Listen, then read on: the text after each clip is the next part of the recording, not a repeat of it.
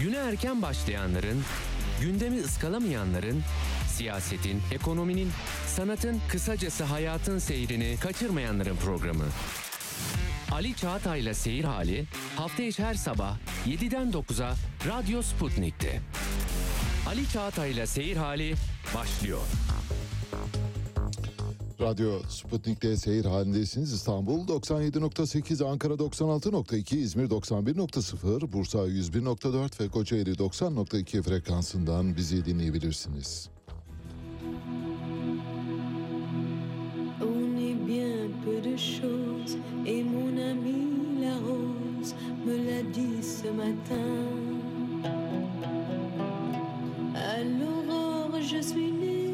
Baptisée de rosée, je me suis épanouie, heureuse et amoureuse.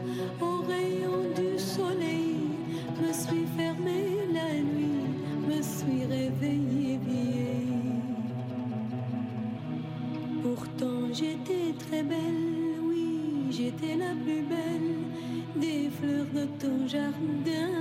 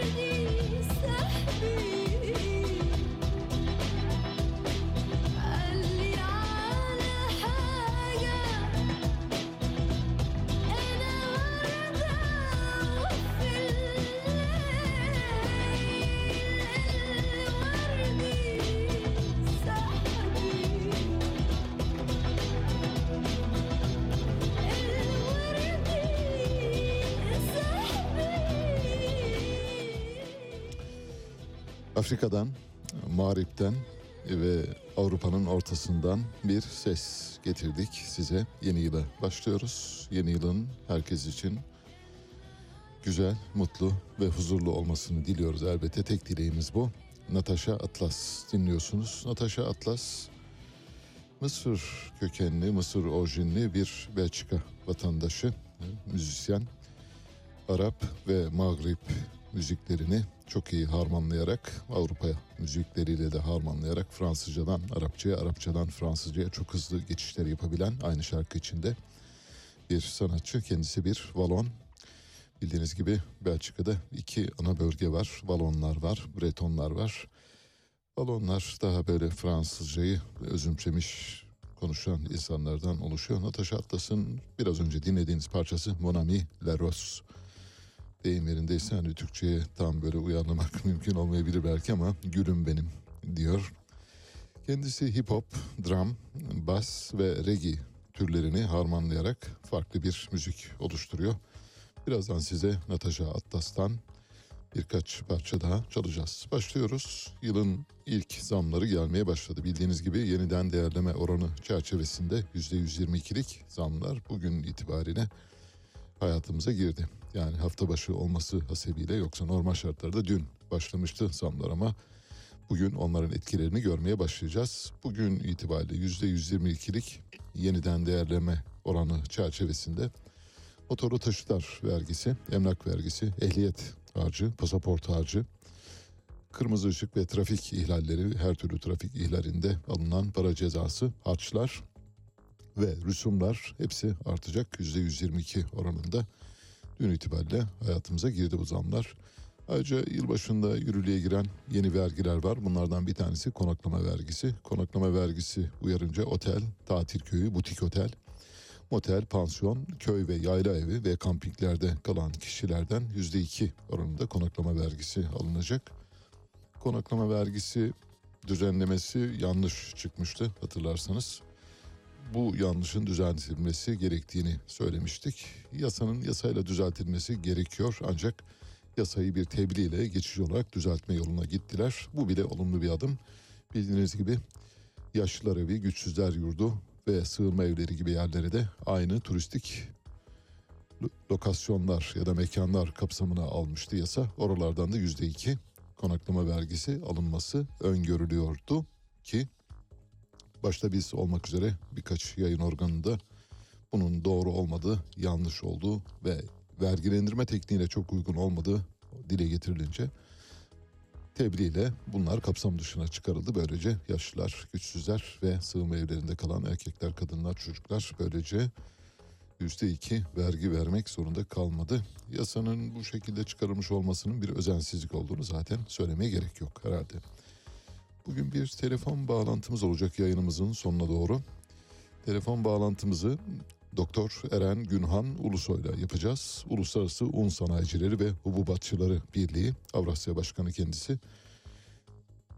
Türkiye, Ukrayna ile Rusya arasındaki çatışmaların başladığı tarihten sonra Türkiye'nin girişimleriyle elbette Birleşmiş Milletler'in öncülüğünde bir hububat ya da tahıl koridoru oluşturuldu. Bu tahıl koridorundan şu ana kadar on beş milyon ton tahıl geçti. Bu on beş milyon ton tahılın önemli bir bölümü Avrupa'ya gitti. Aslan payı Avrupa'da kırk dört. yüzde kırk dördü Avrupa'ya gitti. Bir bölümü Afrika'ya, oraya da fena sayılmayacak bir oranda gitti. yüzde on dört civarında. Geri kalanı Avrupa ülkeleri arasında dağıldı. Avrupa'da en fazla tahıl koridorundan istifade eden ülke İspanya, sonra Türkiye geliyor. Arkasından Çin geliyor. bir buçuk milyar nüfuslu Çin. Tahıl koridorundan üçüncü sırada istifade eden ülke. Çünkü Çin kendi kendine yeterli ülkelerden bir tanesi. Maalesef Türkiye bu konuda başarısız bir dönem geçirdiği için özellikle son yirmi yılda çok başarısız ve işinin ehli olmayan tarım bakanları yüzünden Türkiye bir yokluğa, açlığa, yoksunluğa doğru sürüklenmiş durumda. Bunu konuşacağız. Dolayısıyla tahıl koridorunda bundan sonra neler olabilir diye hatırlayacaksınız. Tahıl koridoru bir süre önce Rusya'nın anlaşmalara uyulmuyor gerekçesiyle askıya alınması sonrasında yeniden Rusya ile masaya oturuldu ve tahıl koridorunda istenilen sonuçlar alınınca tekrar başladı. Rusya'nın talepleri neydi? Rusya şunu hedefliyordu.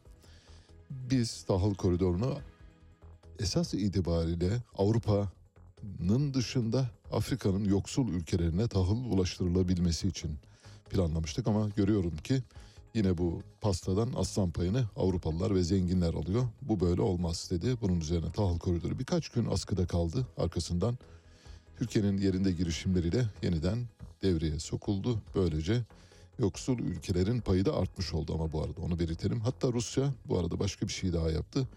Bazı Afrika ülkelerine, Etiyopya, Somali, Eritre, Cibuti gibi ülkelere bilabedel, ücretsiz, herhangi bir bedel almadan tahıl göndermeyi de vaat etti ve bu vaadinde de durdu. Tahıl koridorundan şu ana kadar arpa, buğday, soya, ayçiçeği küspesi, buğday kepeği, bezelye, ayçiçeği çekirdeği, işlenmiş karışık gıda, şeker pancarı, ayçiçek yağı, kanola tohumu, mısır ve soya yağı olmak üzere on üç tür tahıl taşındı. Tahıl ve hububat, hububat ve bakliyat demek lazım, hepsini kapsıyor. Toplam on beş milyon tondan bahsediyoruz. Bir kez daha söylüyorum. Avrupa ülkeleri içinde tahıl koridorundan en fazla istifade eden ikinci ülke Türkiye. Türkiye İspanya'nın ardından ikinci sırada yer alıyor. Türkiye'nin ne kadar büyük bir yetersizlik içinde olduğunu böylece görmüş olduk. Bunun bir etkisi var. Daha doğrusu bunun bir sonucu da var. Onu da paylaşmış olalım. Türkiye'de çiftçiler bu yıl itibariyle, bu yıldan sonra pamuk ve ayçiçeği yerine buğday ve arpa ekmeye başladılar. Çünkü pamuk ve ayçiçeğinde istenilen fiyatlar oluşmadı. Buğday ve arpada istenilen fiyatlar oluşuyor. Kıtlık dolayısıyla.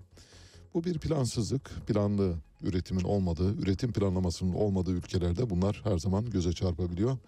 Bu yüzden de Türkiye zaman zaman pirinç ithal eden, yani çok kendine yeterli olduğu halde mercimek ithal eden bir ülke durumunda. Dünyanın en çok mercimek üreten ülkelerinden biri artık mercimek de ithal ediyor. Saman ithal ettik geçmişte. Bütün bunları hatırlamak lazım. Bu arada Türkiye'nin pek çok bölgesinde, başta Doğu Anadolu olmak üzere, Doğu Anadolu'nun bazı kentleri olmak üzere henüz kar yağmadı. Kar yağmadığı için Erzurum'da kar duasına çıkanlar var. Ve işte bu günleri çok iyi hatırlamak lazım. Bu günlerin bizim ders alacağımız günler olduğunu bilmemiz gerekiyor. Bir siyasal cinayetle başlayacağız bu girizgahtan sonra. Bu siyasal cinayet Sinan Ateş, eski Ülkü Ocakları Başkanı Sinan Ateş, cumartesi günü girişilen bir silahlı saldırı sonucu hayatını kaybetti. Sinan Ateş'i öldürenlerin kimler olduğu bilinmiyor. Tamamıyla yani belirsizlik içinde yürüyor. Birkaç kişinin gözaltında olduğu iddia ediliyor. Fakat bu gözaltında bulunan birkaç kişinin Sinan Ateş cinayetiyle ilgili değil, başka olaylarla ilgili olduğu konusunda emniyet kaynaklarından çifte mesajlar geliyor. Valilik bu gözaltına alınanların Sinan Ateş cinayetiyle ilgili olduğu konusunda sağlam bir açıklama yapmadı. Ancak olabilir gibi emniyet kaynakları gayri resmi olarak bunun Sinan Ateş'le ilgisi olmadığını iddia ediyorlar. Cinayeti gördük diyebilir miyiz? Evet, gördük cinayeti. Motosikletle geldiği iddia edilen, tabii çekilen görüntüler bu, kamuoyuna sunulan görüntüler bu. Bunun doğru olup olmadığını da zamanla anlayacağız. Bir motosikletle gelen ve öndeki sürücünün başında kask var. Arkadaki yardımcı kişinin ise başında kask yok, kaskı kolunda. Ateş ediyorlar. Yaklaşık e, Sinan Ateş'in cesedinden dokuz mermi çıkarıldığı iddia ediliyor. Bilemiyoruz, tam otopsi raporunu ve adli tıp raporunu bilmiyoruz, ancak bu medyaya yansıyan haberlere baktığımızda dokuz mermi arkada oturan, yani arka koltukta bulunan, motosikletin arkasında oturan kişinin de omzundan yaralandığını biliyoruz. Şimdi böylesine bir vurkaç cinayeti de çok iyi planlanmış ve hedefi bulmuş bir cinayet olunca elbette bunun arkasında bir şeyler aramak lazım. Bu bir siyasal cinayettir, bir defa onun adını koyalım. Hiçbir şekilde işte haplanmış birkaç çocuğun giriştiği ya da öfkeli birkaç e, gencin e, sebebiyet verdiği bir olay değil. Tamamen planlı, tasarlanmış ve Milliyetçi Hareket Partisi ülkücü kuruluşlar nezdinde de üzerinde çok durulması gereken bir olay olduğunu söyleyebiliriz. Sinan Ateş'in ölümünden önce bir giriştiği tartışma var. Bu tartışma aslında Sinan Ateş'in kişiliğini de ortaya koyuyor. Bildiğiniz gibi Yavuz Bahadıroğlu, müstehar adıyla bilinen Niyazi Birinci, hayatını bundan bir süre önce kaybeden İslami camianın önem verdiği tarih yazarlarından biri. Tarihçi değil, tarih yazarı kendisi, tarih okuyucusu demek lazım. Yavuz Bahadıroğlu ile bir tartışmaya girişti Sinan Ateş. Yavuz Bahadıroğlu, Sinan Ateş'in cevap verdiği bu söyleminde şöyle demişti. T R T bir'de yayımlanan Ya İstiklal Ya Ölüm isimli dizinin son yıllarda yapılan diriliş, kurtuluş kuruluş, Osman dirilişi, payitaht Abdülhamit gibi Osmanlı'yı sevdiren dizilere karşı Kemalistlerin bir rövanşı olduğunu söyledi. Ve bunların Atatürk'ü övme dizisi olduğunu, ya İstiklal ya Ölüm dizisinin Atatürk'ü övme dizisi olduğunu, T R T'ye bu dizinin kimler tarafından yaptırıldığını ve dayatıldığını bilmiyorum dedi. Hesabı iktidardan sorulur dedi. Şimdi geriye doğru gidelim isterseniz. Radyo Sputnik'in müdavim ve daim izleyicileri, kadim izleyicileri çok iyi hatırlayacaklardır. Biz Milliyetçi Hareket Partisi ve Ülkücü Kuruluşlar iddianamesini satır satır neredeyse analiz ederek, yorumlayarak yirmi gün boyunca sizinle paylaştık. Şimdi oradan küçük hatırlatmalar yapacağım dinlemeyenler açısından. Dinleyenler muhtemelen bu olayla ikisi arasındaki bağlantıyı çok net biçimde görmüş olacaklardır. Milliyetçi Hareket Partisi ve Ülkücü Kuruluşlar iddianamesi dokuz yüz kırk yedi sayfa. dokuz yüz kırk yedi sayfalık iddianamenin tamamını neredeyse kelime atlamadan okuyarak, arkasından da yirmi gün boyunca çeşitli bölümlerini özetleyerek ve yorumlayarak anlatmaya çalıştım. Ortaya çıkan sonuç şuydu, özetini yapıyorum şimdi dokuz yüz kırk yedi sayfanın şuydu. Bir defa bu iddianame içinde geçen Alpaslan Türkeş'ten parti yetkililerine, parti yetkililerinden Alpaslan Türkeş'e, Milliyetçi Hareket Partili milletvekillerinin milletvekillerine, Milliyetçi Hareket Partili milletvekillerinin parti örgütlerine, parti örgütlerinin ülkücü kuruluşlara, ülkücü kuruluşların tabanlarına, tabanlarının ders notlarında görev alan ya da derslerinde görev alan öğretim üyelerinin söylemlerine kadar hiçbir yerde tek bir cümle, bir kelimeyle dahi Atatürk, Atatürk milliyetçiliği ve Atatürkçülük yok. Şunu sormuştuk, dedik ki milliyetçi tabana sahip olan ve Türk milliyetçiliği mefkûresinin etrafında birleşmiş olan bir partinin siyasal organlarında resmi ve gayri resmi, özel ve gizli yazışmalarında tek bir kelimeyle Atatürk, Atatürk milliyetçiliği ve Atatürkçülükten bahsedilmemesi normal midir dedik? Tabii ki değil. Milliyetçiliğin bir temelinin aslında Atatürk milliyetçiliği üzerine inşa edilmesi gerektiğini biliyoruz. Yani Türk milliyetçiliğinin başat unsurlarından bir tanesinin Atatürk milliyetçiliği olduğunu biliyoruz ama Milliyetçi Hareket Partisi'nin içine, içine Atatürk maalesef girmemiş. Bunu iddianameyi okuyunca dehşetle görüyorsunuz.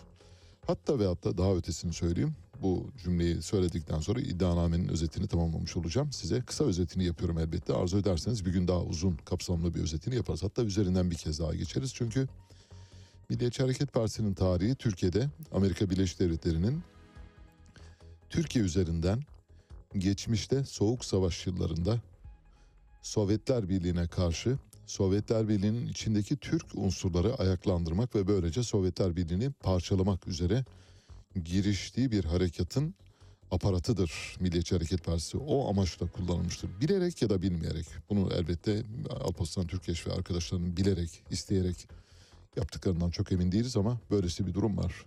Türk, milli, Türk milliyetçiliği maalesef bir payanda olarak kullanılmıştır Amerika Birleşik Devletleri açısından.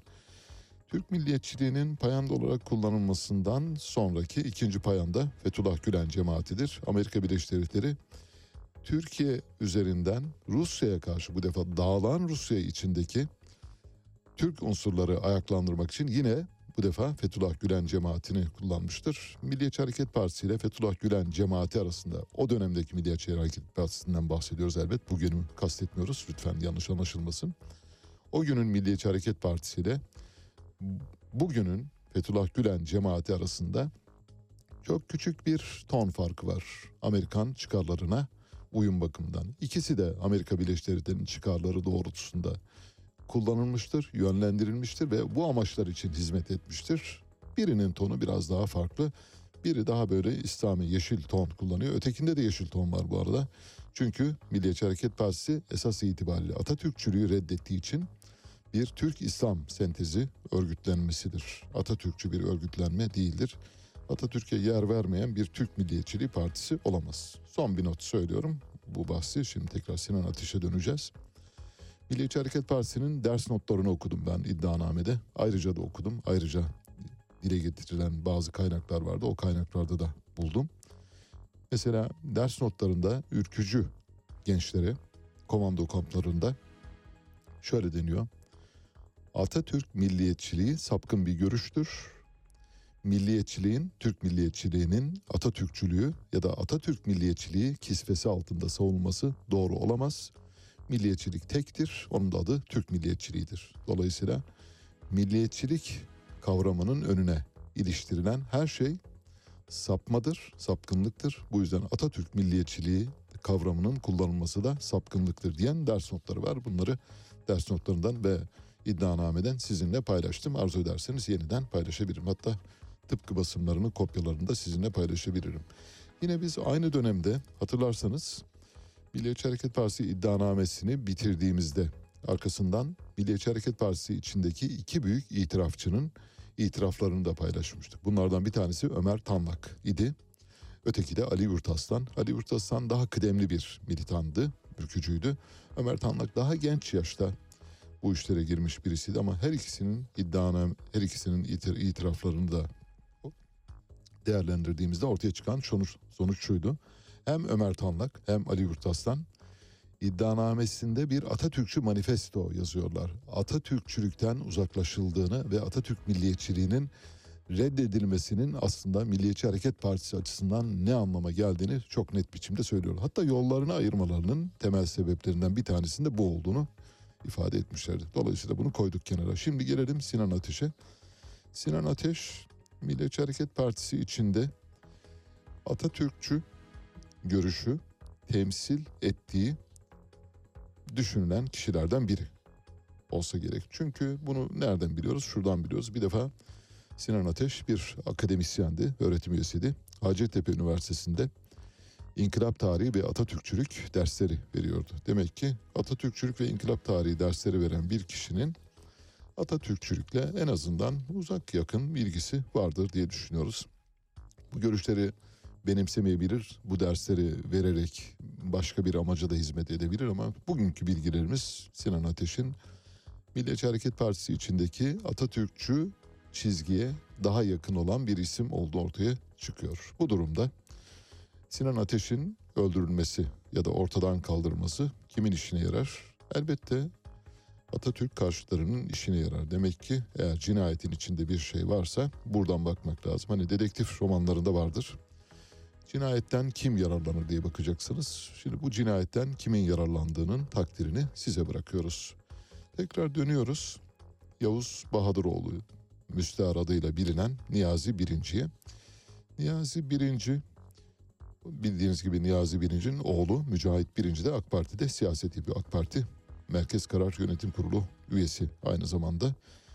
Ee, Mücahit Birinci ile ilgili daha fazla detay bilgi vermemize gerek yok. İzleyicilerimiz, bizi takip edenler yakından tanıyorlardır.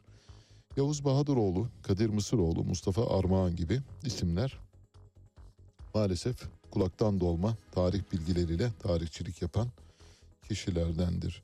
Sinan Ateş, Yavuz Bahadıroğlu'yla ilgili Yavuz Bahadıroğlu'nun Ya İstiklal Ya Ölüm belgeselinin Payitaht Abdülhamit, Kuruluş Osman, Diriliş Ertuğrul gibi dizilere rövanşı hedefleyen diziler olduğunu iddia etmişti. Bunun üzerine Sinan Ateş geçmişte şöyle bir paylaşımda bulunmuştu. Ne zamanki paylaşımı, o olaydan hemen sonraki paylaşımı. Bir tweet flood'u, zinciri kaleme aldı. O zinciri sizinle paylaşıyorum şimdi. Lütfen dikkatle dinleyiniz. Bir Atatürkçü mü yoksa bir e, Türk İslam sentezine inanan bir akademisyen mi ya da ülkücü mü olduğuna siz karar verin. Şöyle diyor Sinan Ateş, istifa ettikten sonra söylüyor. Ülkü Ocakları Genel Başkanlığı ömür boyu taşıyacağım en kutsal ünvan olacaktır. Bu arada istifasının Yavuz Bahadıroğlu'yla tartışmasının hemen arkasında, hemen akabine denk geldiğini hatırlatalım. Demek ki bir kelle istendi Milliyetçi Hareket Partisi'nden. Milliyetçi Hareket Partisi de Sinan Ateş'i istifa ettirdi ve kenara koydu. Bu, burada bir rövanşist bir yaklaşım varsa Yavuz Bahadıroğlu'nun T R T belgeselleri üzerinden yürüyen rövanşist anlayışının Milliyetçi Hareket Partisi'ndeki karşılığı Sinan Ateş'in istifasıdır. Şöyle diyor Sinan Ateş istifa ettikten sonra, Ülkü Ocakları Genel Başkanlığı ömür boyu taşıyacağım en kutsal ünvan olacaktır. Ülküdaşlarım haklarını helal etsinler. Bu can bu bedende oldukça liderim Sayın Devlet Bahçeli'nin ve davamın emrinde olacağım. dokuz Ocak iki bin on dokuz tarihinden itibaren şerefle yürütmekte olduğum Ülkü Ocakları Eğitim ve Kültür Vakfı Genel Başkanlığı görevinden akademik çalışmalarım ve üniversitedeki görevim nedeniyle bugün itibariyle liderimizin müsaadeleriyle ayrıldım diyor.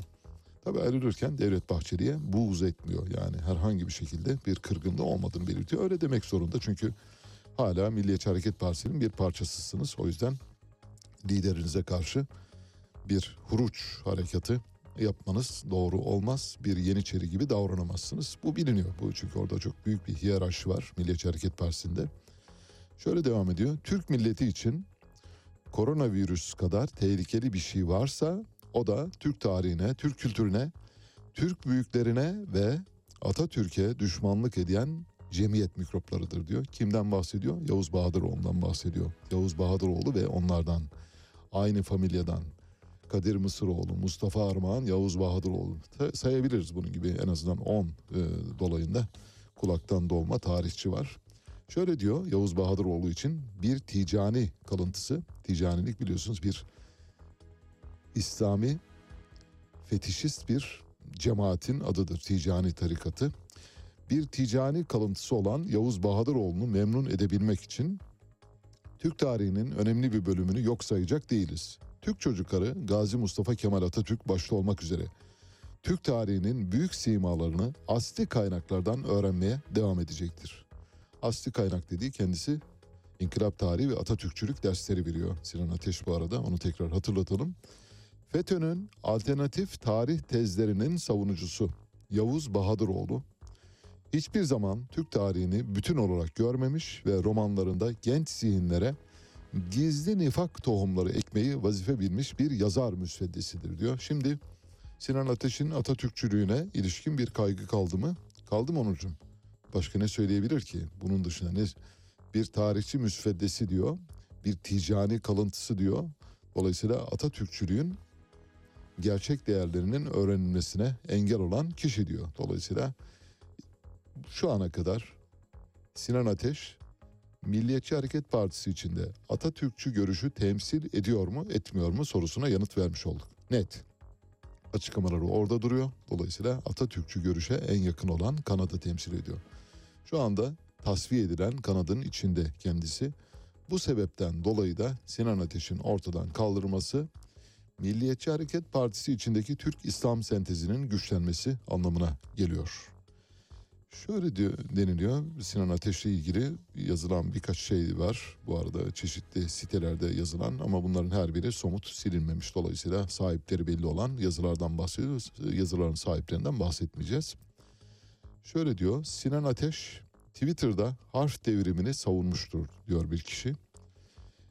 Çocuklar için Nutuk kitapları satın almış, Dede Korkut ve Kutadgu Bilik kitapları bastırmış ve dağıtmış bir misyonu aynı zamanda savunuyor kendisi. Ülkü Ocakları'nda Kadir Mısıroğlu ve Yavuz Bahadıroğlu'nun kitapları var mı diye soran kişilere de şöyle yanıt vermiş bir gün Sinan Ateş. Hiçbir ocağımızda bu ve adı geçen kişilerin tek bir kitabı yoktur. Tüm ocaklardan kitap listelerini aldım. Bu cemiyet mikropları Türk çocukları için koronavirüsten daha tehlikelidir diyor. Demek ki neymiş? Sinan Ateş ateşle oynamış. Yavuz Bahadıroğlu ve Kadir Mısıroğlu gibi kişilerin kitaplarını Ülkü Ocakları'ndan toplatıp çıkartmış. Orada gerçek anlamda bir Atatürk milliyetçisi kimliğiyle bulunmuş. Bu da bir takım insanları rahatsız etmiş olabilir. Net söylüyoruz bir defa. Milliyetçi Hareket Partisi'nde oldum olası iki akım vardır. Bir hilalciler, öteki de bozkurtlar. Hilalciler Türk İslam sentezini temsil ediyorlar. Bozkurtlar da daha çok nihalatsız geleneğine yakın olan ve gerçek anlamda Türk milliyetçiliğini ve Atatürk milliyetçiliğini de benimsemiş. Atatürk de bir bozkurtlu bildiğiniz gibi. Onu benimsemiş olanlar. İki kliğin çatışması vardır Milliyetçi Hareket Partisi içinde. Birinci kliği temsil edenler hilalciler, Türk İslam sentezcileri, Aydınlar Ocağı kökeninden gelenler. İkincileri ise özbeöz Atatürk milliyetçileridir. İki kliğin çatışması söz konusu. Sinan Ateş ne zaman istifa etti? iki bin on dokuz yılında, dokuz Ocak iki bin on dokuz'da bir bildiriyle ayrıldı görevinden. Filan tarihi itibariyle yürütmekte olduğum Ülkü Ocakları Eğitim ve Kültür Vakfı Genel Başkanlığı görevinden akademik çalışmalarım nedeniyle, üniversitedeki görevim nedeniyle bugün itibariyle liderimizin müsaadesiyle ayrıldım demişti.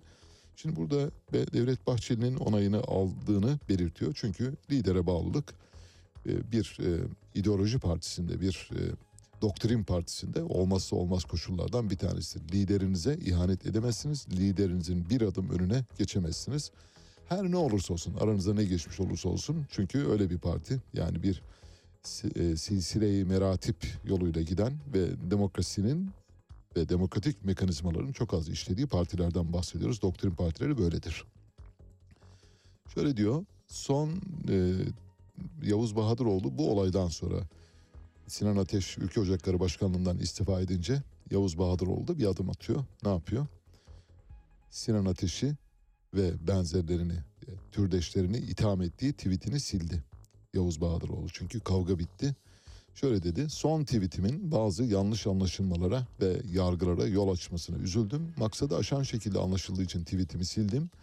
Tek dileğim dizilerde tarihi gerçeklere sadık kalınmasıdır. Konuya hassas yaklaşan ülkücü camiayla kardeşlik bağlarımız vardır diyor. Sinan Ateş'i devreden çıkarınca, Sinan Ateş'i oyundan çıkarınca tweetini siliyor. Demek ki maksat hasıl oldu demektir. Şimdi bu cinayet sonrasında Sinan Ateş'in cenaze töreni ve Sinan Ateş'in ölümüyle ilgili olarak ne Milliyetçi Hareket Partisi içinden, ne ülkücü kuruluşlardan, ülkü ocaklarından herhangi bir şekilde tek bir açıklama yapılmadı. Bir başsağlığı, bir taziye, bir olayla ilgili kınama, bir herhangi bir şekilde durumun vahametini belirten ya da durumdan ortaya çıkan rahatsızlığı anlatan herhangi bir şey paylaşılmadı. Dahası var, Milliyetçi Hareket Partisi camiasından cenaze törenine katılan da olmadı. Cenazesini ülkücü arkadaşlar, yani bozkurtlar kaldırdı. Şimdi bu tabii eleştiriliyor. Bendeniz bunu dün bir televizyon programında da dile getirdim. Mesela şimdi şöyle düşünün. Ortada itham edilen bir siyasi örgüt var, Milliyetçi Hareket Partisi, ki ben öyle olduğunu düşünmüyorum. Yani Sinan Ateş'in ölümünden Milliyetçi Hareket Partisi sorumlu değildir. Sinan Ateş'in ölümünde Milliyetçi Hareket Partisi'nin dahli olmayabilir. Milliyetçi Hareket Partisi'nin dahlinin olmaması Sinan Ateş'in herhangi bir sudan sebeple öldürülmüş olduğu anlamına gelmiyor. Hep soruyoruz, söylüyoruz, bir kez daha hatırlatalım. Cinayetten kim yararlanır diye bakacaksınız. Şimdi bu cinayet kimin işine yarar diye baktığınızda böyle çok da Milliyetçi Hareket Partisi'nin olduğunu düşünmüyoruz. Çünkü bu Milliyetçi Hareket Partisi'nden bir parçanın daha koparılması anlamına gelir ki kimsenin böyle bir şeyi tevessül etmesi söz konusu dahi olamaz. Başkentte neden cenaze törenine katılmadılar diye soruluyor. İşte açıklama yapılmadı. Açıklama için belki birkaç gün beklenecektir. Belki bir süre sural durulduktan sonra muhtemelen e, Milliyetçi Hareket Partisi tüzel kişiliğini bağlayan bir açıklama yapılacaktır. Öyle tahmin ediyorum. En azından durumu açıklayan bir şey yapılacaktır. Ancak cenaze törenine katılınmaması bence son derece yerinde bir harekettir. Şimdi düşünün, bir öfkeli grup var, bozkurtlar. Eski liderlerinin, Ülkü Ocakları Başkanı'nın cenazesini kaldırıyorlar ve bu cenazeden dolayı ya da bu ölümden dolayı Milliyetçi Hareket Partisi'nin suçlandığını bilenler var. Hatta Milliyetçi Hareket Partisi'ne oklar dönmüş durumda. Siz Milliyetçi Hareket Partisi'ni temsil eden, ederek böyle bir cenaze törenine katılır mısınız? Soruyorum. Linç ederler. Linç ederler. Asla katılamazsınız. Dolayısıyla doğru bir şey yapılmıştır. Hani bu tür şeylerden böyle yangında mal kaçırmak, selden kütü kaparmak derler ya. Neden katılmıyor? Katılma, katılmaması normaldir. Katılması halinde büyük bir infiale yol açacağı belliydi. O yüzden Milliyetçi Hareket Partisi'nin bu olayı biraz uzaktan, biraz dışarıdan izlemiş olması bence son derece yerinde. Hem toplumsal kaosu önlemesi bakımından yerinde. Burada bu arada sağduyulu davranan bir kişi daha var. O da Kemal Kılıçdaroğlu. Bu olayı mümkün olduğu kadar çok fazla üzerine gitmeden ve olayın özünü bozmadan bir e, ölen bir kişinin arkasından söylenebilecekleri söyleyerek ve herhangi bir politik kisve takınmadan bir şeyde bulundu. Dolayısıyla orada da mesela Kemal Kılıçdaroğlu'nun tavrıyla Milliyetçi Hareket Partisi içindeki tavrın birbiriyle benzeştiğini söyleyebiliriz. Bunlar çünkü ateşle barut gibidir. Eğer bu gibi durumda Kemal Kılıçdaroğlu sert bir demeç vermiş olsaydı bu Milliyetçi Hareket Partisi ile Cumhuriyet Halk Partisi arasında bir çatışmaya yol açabilirdi. Bu bir. Milliyetçi Hareket Partisi bu olayı açıklamaya kalkıp cenaze törenine de gitmiş olsaydı orada da Milliyetçi Hareket Partililerinin yani ülkücülerin birbiriyle kavgasına tanıklık edecektik, bir kardeş kavgasına. Bu bakımdan her iki tarafta usuletle ve suhuletle davranmıştır, sağduyuyla hareket etmiştir, sağduyu galip gelmiştir. Eğer cenaze törenine niye gitmiyorlar kardeşim falan diye soruyorsanız biliniz ki son derece yerinde bir harekettir. Peki acaba yakalanan kişiler gerçek e, katil zanlıları mı yoksa başka birileri mi? Vallahi emniyet bu olayın şöyle diyor emniyet kaynakları. Ülkü Ocakları eski genel başkanı Sinan Ateş'in öldürülmesiyle ilgili sosyal medya platformlarında olayın şüphelisi olarak lanse edilen Emrecan Çakıroğlu isimli vatandaşımızın yürütülen soruşturma ile ilgisi bulunmamaktadır. Neymiş? Bir ilgisi yok diyor. O gözaltında bulunan çocuğu, çocuğun bu olayla ilgisi yok ama herkes oraya baktı. İşte bulundu. Şu anda sorguda e, iki kişi kaçtı. Diğerlerinin de yakalanmasına çalışılıyor. Emniyet diyor ki hayır öyle bir şey yok. Yine emniyetin, emniyet kaynaklarının e, gayri resmi açıklamasında soruşturmanın hiçbir safhasında adı geçmemektedir. Emrecan Çakıroğlu'nun gözaltına alınan şahıslardan değildir. Paylaşımlara dikkat edilmesi, ilgisiz kişilerin hedef gösterilmemesi önem arz ediyor diyor emniyet gayri resmi açıklamasında. Demek ki dikkat etmek gerekiyor. Şimdi dönelim. Biraz geriye doğru gidelim. Muhsin Yazıcıoğlu'na doğru geliyoruz. Muhsin Yazıcıoğlu'nun öldürülmesi ya da Muhsin Yazıcıoğlu'nun helikopter kazasının bir basit, sıradan, teknik arıza sebepli bir olay olmadığını biliyoruz artık. Çünkü olayla ilgili o kadar çok müphem nokta var ki, o kadar çok belirsizlik var ki bu belirsizlikler yüzünden Muhsin Yazıcıoğlu'nun bir siyasi cinayete kurban gittiğini düşünüyoruz. Elimizde henüz yüzde yüz bu böyledir diyebileceğimiz kanıtlar yok. Ancak Muhsin Yazıcıoğlu da aynı çatışmanın ürünü olarak. Tabii bu çatışmanın tarafı Milliyetçi Hareket Partisi değil, devletin, devletlerin derin güçleri olduğunu söyleyelim. Milliyetçi Hareket Partisi'den kopan Muhsin Yazıcıoğlu ve arkadaşları M H P'nin bugüne kadarki yönetimsel anlayışın, Alpaslan Türkeş dönemindeki yönetimsel, çünkü Alpaslan Türkeş'e karşı bir hareket yaptılar. O zaman Devlet Bahçeli genel başkan değildi bildiğiniz gibi. Alpaslan Türkeş'e karşı huruç hareketi yaptılar bildiğiniz gibi. Yarıp çıktılar partiden. O zaman çok şaşırmıştık. Bendeniz o yıllarda Aktüel dergisinde görev yapıyordum. Ankara büro şefiydim. Şöyle bir manşetle çıktık. Bu yavru kurtlar yuvayı terk etti dedik. Hani bozkurtlar, yavru kurtlar diye ikiye ayırırsak, bunu daha genç olduğu için böyle bir şeyle mecazda onlara yavru kurt demiştik. Nitekim onların yuvadan ayrılması önemliydi. Neden ayrıldılar? Alpaslan Türkeş'in icraî sanat etme yöntemine karşı çıktıkları için. Alpaslan Türkeş'in partiyi yönetme anlayışına karşı çıktıkları için. Alpaslan Türkeş'in partiyi yönetme anlayışıyla Muhsin Yazıcıoğlu'nun siyasi anlayışı arasında bir fark var mıdır? Var. Nedir bu fark? Alpaslan Türkeş hayattayken ve Milliyetçi Hareket Partisi'nin kurduğu yıllarda Amerika Birleşik Devletleri'nin Rusya'ya, Sovyetler Birliği'ne karşı yürüttüğü operasyonun bir parçası haline gelmiştir Milliyetçi Hareket Partisi. Bilerek ya da bilmeyerek. Alpaslan Türkeş'in bu işe bilerek ya da bilmeyerek yol verip vermediğini bilmiyoruz ama sonuca baktığımızda sonuç itibariyle M H P'nin Rusya işlerinde yaşayan Sibirya'dan Vladivostok'a kadar, Dağıstan'dan Urumçi'ye kadar olan bir bölgedeki Türk antitesinin, Türk soylu ulusların ya da Türk soylu kavimlerin, kabilelerin ayaklandırılarak Rusya'ya karşı, Sovyetler geçmişte Sovyetler Birliği'ne karşı, bugün de Rusya'ya karşı bir kalkışmaya girişilmesiyle ilgili bir planın parçasıdır. Bu yüzden Alpaslan Türkeş'e karşı çıkmışlardır. Alpaslan Türkeş'e karşı çıkarak biz artık oyunda değiliz demişlerdi. Muhsin Yazıcıoğlu, şimdi Atatürkçü müydü değil miydi bilmiyoruz ama bir paylaşımı var. O paylaşımı size aktarmaya çalışacağım. O zaman karar vereceksiniz ki evet öyle mi? Mesela Sinan Ateş'in Atatürkçülüğü ile ilgili bir kuşku kaldı mı kafanızda? Kalmadı. Hacettepe Üniversitesi'nde inkılap tarihi dersleri veriyor. Atatürkçülük inkılap tarihi dersleri veriyor. İki, Yavuz Bahadıroğlu'yla girdiği müsaademede onu ticani diye nitelendiriyor.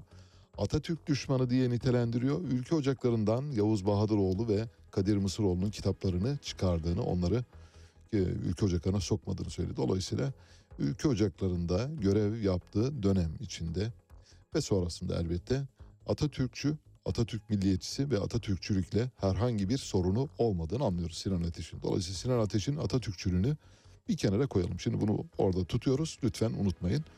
Muhsin Yazıcıoğlu'nun Atatürk'e bakışına gelince, Muhsin Yazıcıoğlu tabii mütedeyyin bir insandı bildiğiniz gibi ama Atatürk konusunda epey bir aydınlanmıştı bence. Şöyle dedi, on Kasım iki bin altı'da bir mesaj paylaştı. Atatürk'ü ölüm yıl dönümünde rahmet ve milletle anarken kendimizle bir muhasebe yapmamız gerektiğine inanıyorum. Çünkü ülkemizde uluslararası camiada bu müstesna devlet adamının yeterince incelenip anlaşılmadığı, bu yüzden de hakkında yalan yanlış yargılara varıldığı kanaatindeyim diyor. Kim diyor? Muhsin Yazıcıoğlu. Mütedeyyin, Milliyetçi Hareket Partisi'nin mütedeyyin kanadından gelen ama Atatürkçülüğün ışığını alnında hissetmiş olan Muhsin Yazıcıoğlu'ndan bahsediyoruz. Devam ediyorum. Oysa Atatürk'ün hayatı, kişiliği ve görüşleri başta ülkemiz olmak üzere diğer devlet adamlarına ışık tutacak, yol gösterecek muhteşem bir hazinedir. Onu yanlış anlamak veya görüşlerini saptırmak tüm insanlık için, özellikle de bizim için büyük bir hatadır. Geriye dönüp baktığımızda Atatürk ilkeleri üzerinden siyaset yapan kişi ve grupların bir iki slogan peşine takılıp olayları nasıl saptırdıklarını görüyorum. Bir yanda irtica kavramının peşine takılarak dinle ilgili her davranışa itiraz eden güya Atatürkçü bir yaklaşım, diğer yanda Batı değerlerine kul köle olurcasına saptırılan güya Atatürkçü bir hedef. Atatürk'e yapılan en büyük ihanet bu tür saptırmalarda aranmalıdır. Çünkü Atatürk, Türkiye Büyük Millet Meclisi'nin gizli tutanaklarında da gördüğümüz gibi, bugün büyük çoğunluğu emperyalist ülkelerin boyunduruğu altında olan İslam dünyasının bir gün uyanarak istiklallerine kavuşacaklarını ümit etmekle bahtiyar olduğunu beyan edecek kadar da İslam dünyasına duyarlı. Demek ki Atatürk bir Türkçüden önce bir İslam davasının savunucusu aynı zamanda. Devam ediyoruz Muhsin Yazıcıoğlu'nun mesajlarına. Kur'an'ın herkes tarafından kolayca anlaşılabilmesi için büyük bir çaba gösterecek kadar samimi bir Müslümandır ki Atatürk. Atatürk'ün batıcılığı da saptırılmıştır. O, muasır medeniyet seviyesinin üstüne çıkmayı hedefleyen, Batı'nın vardığı noktayı aşan bir medeniyeti hedef göstermişti. Oysa içeride bir kısım insanlar onu Batı hayranı olarak tanıtarak halkından soğutma gayreti içindeyken, kendi içimizden bir kesim de Atatürk'ü hiç okumadan propagandaların etkisi altına girmiş ve Atatürk'ü kendi değerlerimize yabancılaşmakla suçlamıştı. Bunda Cumhuriyet yönetimini içine sindiremeyen aşırı tutucu Müslüman Arap dünyasının ülkemizdeki propagandalarının da etkisi büyüktür. Bunda Cumhuriyet yönetimini içine sindiremeyen aşırı tutucu Müslüman Arap dünyasının yanı sıra iç ittifak halinde olduğumuz insanların da payı vardır diyor. Biz ülkücülerin de doğal milli liderimiz olan Gazi Mustafa Kemal Atatürk hakkında olumsuz propagandalara ve gelişmelere seyirci kalmakla hata yaptığımızı itiraf etmek zorundayım diyor. Ne diyor? Biz de hata yaptık diyor. Ne zaman? Atatürk karşıtı davranarak hata yaptık diyor. Ne zaman yaptı? Milliyetçi Hareket Partisi içindeyken. Milliyetçi Hareket Partisi'nde Atatürkçülük var mı? Yok. dokuz yüz kırk yedi sayfalık iddianamede tek bir kelimeye rastlamadık. Dolayısıyla içinden Atatürk geçmeyen bir partiden bahsediyoruz. Ne zaman? iki bin altı'da diyor ki biz de bu hatayı yaptık. Biz de Atatürk karşıtı davrandık. meğer yanlışmış demek istiyor. Devam ediyorum. Gençlerimizi önce komünizm ve kapitalizm tehlikesi hakkında eğitirken milliyetçi saydığımız yazar ve mütefekkir, müttefik, mütefekkirlerin, affedersiniz, mütefekkirlerin görüşlerine sarılıp Atatürk'ü sağlıklı olarak öğretip inceletmediğimiz kanaatindeyim. Bugün İslam dünyasının içinde bulunduğu acıklı durum, Yüce Atatürk'ün ne kadar uzak görüşlü olduğunu bugünleri o zamandan görebildiğini göstermektedir. Devletin temelleri, Cumhuriyet üzerine inşa edilmesi, laik ve üniter devlet yapısının yerleştirilmesi sayesinde ülkemiz tüm zorluklar ve yanlış yönetimlere rağmen her türlü tehlikeye karşı göğüs gerebilen bir dünya devleti halinde varlığını devam ettirebilmektedir. Bizler kolaycı ve saptırılmış slogan Atatürkçülüğü yerine, onun çocukluk ve gençlik yıllarından itibaren yeşermeye başlayan sağlam ve milli karakterini, devlet adamlığını ve ülkülerin dayandığı milli temelleri inceleyip gençlerimize doğru olarak aktarmak zorundayız. Atatürk'ü doğru anlayarak yetişen gençlerimizin dünyadaki her türlü yarışta onurla mücadele edip başarılı olacağına inanıyoruz diyor. Kim? Muhsin Yazıcıoğlu. Atatürk'ü doğru anlayan devlet adamı ve siyasetçilerin ülkemizi anti-emperyalist bir e, pençeye terk etmeyeceğini, dış mihraklarla içli dışlı olmayacağını da vurgulamak isterim diyor. Atatürk çizgisinden sapan yöneticilerin bugün ülkemizi tehlikeli maceralara ittiğini, ülkemizin çıkarlarını kendi çıkarları uğruna heba ettiklerini de üzülerek görmekteyiz diyor. Ne zaman söylüyor bunu? Ne zaman? iki bin altıda söylüyor. Bu türden siyasilerle yaptığımız mücadelemizin temel fikri dayanağı elbette Atatürk'ün manda ve himaye kabul etmeyen tam bağımsızlık kavramında saklıdır. Gazi Mustafa Kemal Atatürk'ü ölümünün altmış sekizinci yıl dönümünde rahmet ve minnetle anarken bir kere daha ifade etmek istiyorum ki iktidarda bulunanlar gaflet, dalalet ve hatta ihanet içinde bulunsalar dahi millet olarak Türkiye Cumhuriyeti Devleti'nin ülkesiyle ve milletiyle bütünlüğünü korumak, milletimizin şerefini müdafaa etmek ve Türk milletinin her türlü emperyalizme karşı direncini sağlamak ve milletçe onurlu bir şekilde devletiyle ebed müddet yaşamasını temin etmek görevimiz olacaktır diyor. İmza Muhsin Yazıcıoğlu. Şimdi Muhsin Yazıcıoğlu'nun Atatürkçülüğüyle ilgili kaygınız kaldı mı? Bence kalmadı. Demek ki neymiş? Sinan Ateş cinayeti sıradan bir cinayet değil. Bir siyasal cinayet ve bu siyasal cinayetin odak noktasında Atatürkçülerle Atatürk karşıtları vardır. Öldürenler Atatürk karşıtlarıdır. Öldürülen kişi Atatürk'ün bir bağlısıdır. Atatürk'ü kendisine bir mefkureci olarak tanımış olan insandır. Yavaş yavaş habere doğru gideceğiz ama ondan önce manda ile ilgili orada geçen bir kelimeden dolayı ona ilişkin küçük bir bilgi notunu paylaşayım yeri gelmişken. Yani fazladan de demezseniz, ifrat saymazsanız. Şimdi manda ve himaye bildiğiniz gibi Kurtuluş Savaşı sırasında çok tartışılan kavramlardan biriydi. İşte İngiliz mandası mı olsun, Amerikan mandası mı olsun, Fransız mandası mı olsun diye tartışıyorduk. Mesela Halide Edip ve arkadaşları Amerikan mandasından yanaydılar ve uzunca bir süre bunu savundular. Sonra Halide Edip ve arkadaşları Atatürk'le birlikte hareket ettiler mi? Evet. Sultanahmet mitingini kim düzenledi? Halide Edip adı var düzenledi. Demek ki mandacı diye nitelediğimiz Halide Edip adı vardı aslında bir bağımsızlıkçı, Kurtuluş Savaşı bağımsızlıkçısı. Mandayı şöyle anlayın, son cümlemi söylüyorum, ufak ufak müziğe gideceğiz, alttan gelebilir. Kurtuluş Savaşı dönemini ve Kurtuluş Savaşı'nın ruhunu çok iyi anlamak lazım. Ülke dört bir taraftan sarılmış, ordunuz silahsız, askeriniz güçsüz ve perişan durumdasınız. Tek bir mermi atacak durumda değilsiniz. Hazineniz tam takır ve siz savaşa gidiyorsunuz. Ve savaş içinde de isyanlar var. Yer yer İngiliz, yer yer Fransız isyanlarıyla Türkiye çalkalanıyor. Şimdi bu durumda mandayı tercih edenlere şöyle diyebilir misiniz? Siz mandacısınız, bağımsızlıktan yana değil. Hayır, mandanın ruhu şuydu, söylüyorum size. Mesela Gaziantep ilk kez İngilizler tarafından işgal edilmiştir.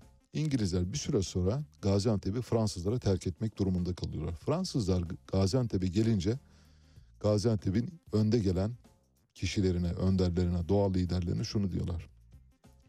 Biz İngilizler gibi değiliz. Biz sizin dininize, diyanetinize, ibadetinize karışmayacağız. Bakın Tunus'a, bakın Cezayir'e nasıl yönetiyoruz. Biz onlar gibi değiliz diyor. Dolayısıyla Fransız mandasını kabul etmekle karşı karşıya kalıyorlar. Dahası var. Bir cümle daha söyleyeceğim. Bu çok fazla bilinen bir şey değildir. Mesela aynı Gaziantep halkı bir dönem İtalyan mandasını tartışmıştır. Neden?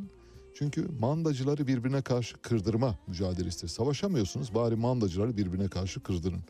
Gaziantep'ten İngilizleri gönderen Fransız mandacına, mandasına evet diyenlerdir. Gaziantep'ten Fransızları göndermek isteyenler de İtalyan mandasını gündeme getirenlerdir. Yani mandacıların kendi aralarında çatışmasını, kavga etmesini istemişlerdir. Çünkü bu da bir savaş yöntemidir. O yüzden böyle yani mandacı, himayeci falan deyip lütfen meseleyi ucuzlatmayın. Olur mu? Evet, gidiyoruz habere. Mehtap Yenidoğan geliyor size. Mısır'dan bir ses getiriyoruz. Belçika'da, Belçika doğumlu Natasha Atlas söylüyor. Biladi.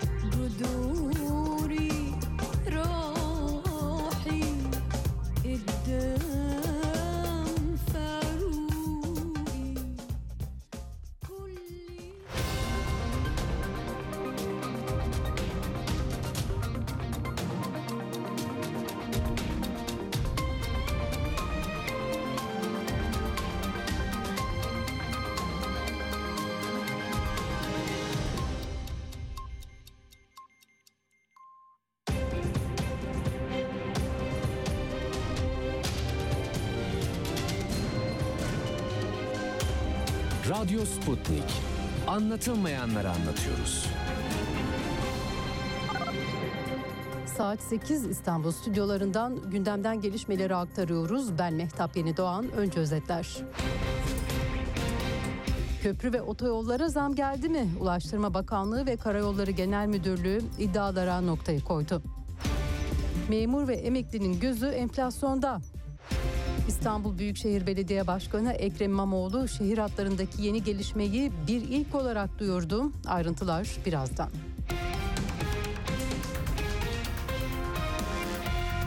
Bülten Milli Savunma Bakanı Hulusi Akar'ın açıklamalarıyla başlıyor. Akar, havadan ihbar kontrol uçağının görev uçuşuna katılarak Türk Silahlı Kuvvetleri'nin Ege ve Doğu Akdeniz'deki unsurlarını havadan denetledi. Son dönemde atılan adımlarla Ege'de tansiyonunu yükselten Yunanistan'ı uyaran Akar, yanlış hesap Ankara'dan döner, teyakkuzdayız ve herhangi bir oldu bittiye müsaade etmeyeceğiz dedi. Büyük bir ciddiyetle, büyük bir samimiyetle, büyük bir dikkat ve hassasiyetle özellikle hava kuvvetlerimiz ve deniz kuvvetlerimiz ve tabii ki kara kuvvetlerimiz arkadaşlarım bu konuda teyakkuz durumunda faaliyetlerini sürdürüyorlar. Bugüne kadar herhangi bir oldu bittiye müsaade etmedik, bunu etmeyiz. Ve diyoruz ki yanlış hesap Ankara'dan döner.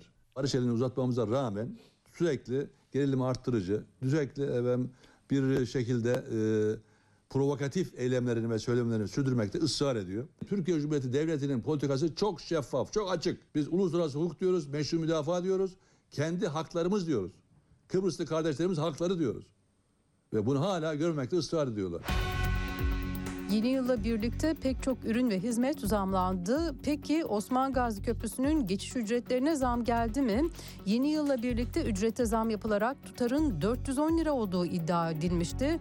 Bu iddiaya iki yanıt geldi. Ulaştırma ve Altyapı Bakanlığı köprü ve otoyol ücretlerinde herhangi bir zam yok açıklaması yaptı. Karayolları Genel Müdürlüğü'nden yapılan açıklamada da köprü ve otoyol geçiş ücretlerine iki bin yirmi üç yılında herhangi bir zam yapılmadı. Bu yönde çıkan haberler tamamen asılsızdır denildi. Asgari ücrete yapılan zammın ardından milyonlarca memur ve emeklinin yeni yılda alacağı zam oranı merak ediliyor. Memurlar, S S K ve Bağkur emeklilerinin maaşları için enflasyon verileri kritik önem taşıyor. Memur ve memur emeklilerinin maaş zammı her yıl iki kez altı aylık enflasyon farkı ve toplu sözleşme zammı oranında belirleniyor. S S K ve Bağkur emeklileri ise altı aylık enflasyon kadar zam alıyor. Yarın açıklanacak enflasyon oranlarının ardından memur maaşlarına yapılacak zam oranı netlik kazanacak. Netleşecek tutarın üzerine refah payı verilmesi de bekleniyor. Türkiye İstatistik Kurumu başta memur ve emeklileri olmak üzere milyonlarca kişiyi ilgilendiren Aralık ayı enflasyonunu yarın açıklayacak. Ekonomistlerin Aralık ayı enflasyon beklentisi yüzde iki virgül altmış bir. Buna göre Kasım ayında yüzde seksen dört virgül otuz dokuz olan yıllık enflasyonun baz etkisiyle yüzde altmış altı virgül elli dokuza gerilemesi bekleniyor. Ve İstanbul'dan bir haber. İstanbul Büyükşehir Belediye Başkanı İmamoğlu vapur seferleriyle ilgili yeni bir gelişmeyi duyurdu. İmamoğlu sosyal medya hesabından yaptığı açıklamada Ortaköy Beşiktaş Eminönü hattı vapur seferlerinde bir ilk. Sadece yirmi beş dakika sürüyor. Hafta içi ve cumartesi günleri günlük on dört sefer, pazar günleri ise on üç seferle hizmetinizde dedim. Hava durumu var sırada. Sıcaklık Lodos'la ülke genelinde mevsim normallerinin üzerinde seyrediyor. Ülke genelinde yağış yok, gökyüzü az bulutlu ve açık. Marmara bölgesiyle iç ve doğu kesimlerde sis ve pus var. Çarşamba günü İstanbul dahil on altı şehirde sağanak yağış bekleniyor. İstanbul Boğazı'nda dün sabah başlayan yoğun sis etkisini sürdürüyor. Özellikle Boğaz çevresindeki Beykoz, Ümraniye, Kadıköy, Sarıyer, Beşiktaş, Üsküdar ilçelerinin yanı sıra Çekmeköy, Sultanbeyli, Sancaktepe, Kağıthane, Fatih, Beyoğlu'nda sis nedeniyle sürücüler ilerlemekte zorlanıyor. Deniz ulaşımı ise bazı hatlarda yapılamıyor. Şehir hatlarının Boğaz gidiş geliş ve Beykoz Sarıyer seferleri yapılamıyor. Diğer seferlerde de iptaller ve aksamalar yaşanıyor. İstanbul Boğazı'ndaki gemi trafiği çift yönlü olarak dün sabah durdurulmuştu. Marmara bölgesinde etkili olan sis Çanakkale'de de deniz ulaşımını aksatıyor. Sabaha karşı Boğaz açıklarında etkisini artıran sis denizdeki görüş mesafesinin düşmesine neden oldu ve Çanakkale Boğazı çift yönlü olarak transit gemi geçişlerine kapatıldı. Yerel feribot seferleri ise sürüyor.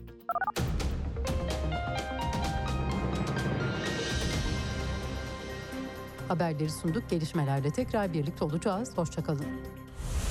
Radyo Sputnik beş merkezden karasal yayında.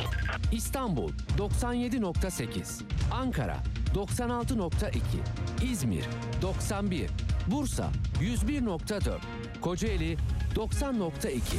Karasal yayınlarımızın olmadığı yerlerde t r nokta sputnik news nokta com adresinden iOS ya da Android mobil cihazınızdan Sputnik News uygulamasını indirerek dinleyebilirsiniz. Radyo Sputnik. Anlatılmayanları anlatıyoruz. Havadan, sudan, karbon ayak izinden, yeşil mutabakattan, dünyanın yeni mottosuna uzanan, bugünden geleceğe bakan, soran, soruşturan, sorgulayan program.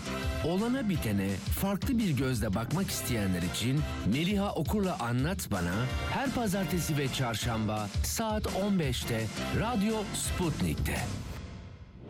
Son dakika haberleri, canlı yayınlar, multimedya ve daha fazlası Sputnik Haber Ajansı'nın web sitesinde. Dünyanın küçük bir parçasını değil, tamamını anlamak istiyorsanız sputnik news nokta com nokta t r'yi tıklayın, habersiz kalmayın. Sputnik Türkiye artık dünyanın en çok kullanılan sosyal ağlarından biri olan Telegram'da. Hala kullanmıyorsanız önce Telegram uygulamasını mobil cihazınıza yükleyin. Ardından Türkiye'nin Telegram kanalına katılın, güncel gelişmeleri ve objektif habere hızla ulaşın. Anlatılmayanları anlatıyoruz. Güne erken başlayanların, gündemi ıskalamayanların, siyasetin, ekonominin, sanatın, kısacası hayatın seyrini kaçırmayanların programı. Ali Çağatay'la Seyir Hali hafta içi her sabah yediden dokuza Radyo Sputnik'te. Evet, yeniden birlikteyiz. Lozan'la ilgili tartışmalar iki bin yirmi üçe girince artık sona ermiş olması gerekir diye düşünüyoruz. Elbette bu konuda yapılan ucuz esprileri yapmayacağız. Biliyorsunuz biz sadece geçmişte yapılan bir araştırmayı tekrar hatırlatmakla iktifa edeceğiz. Bildiğiniz gibi Konda'nın yaptığı bir araştırma var.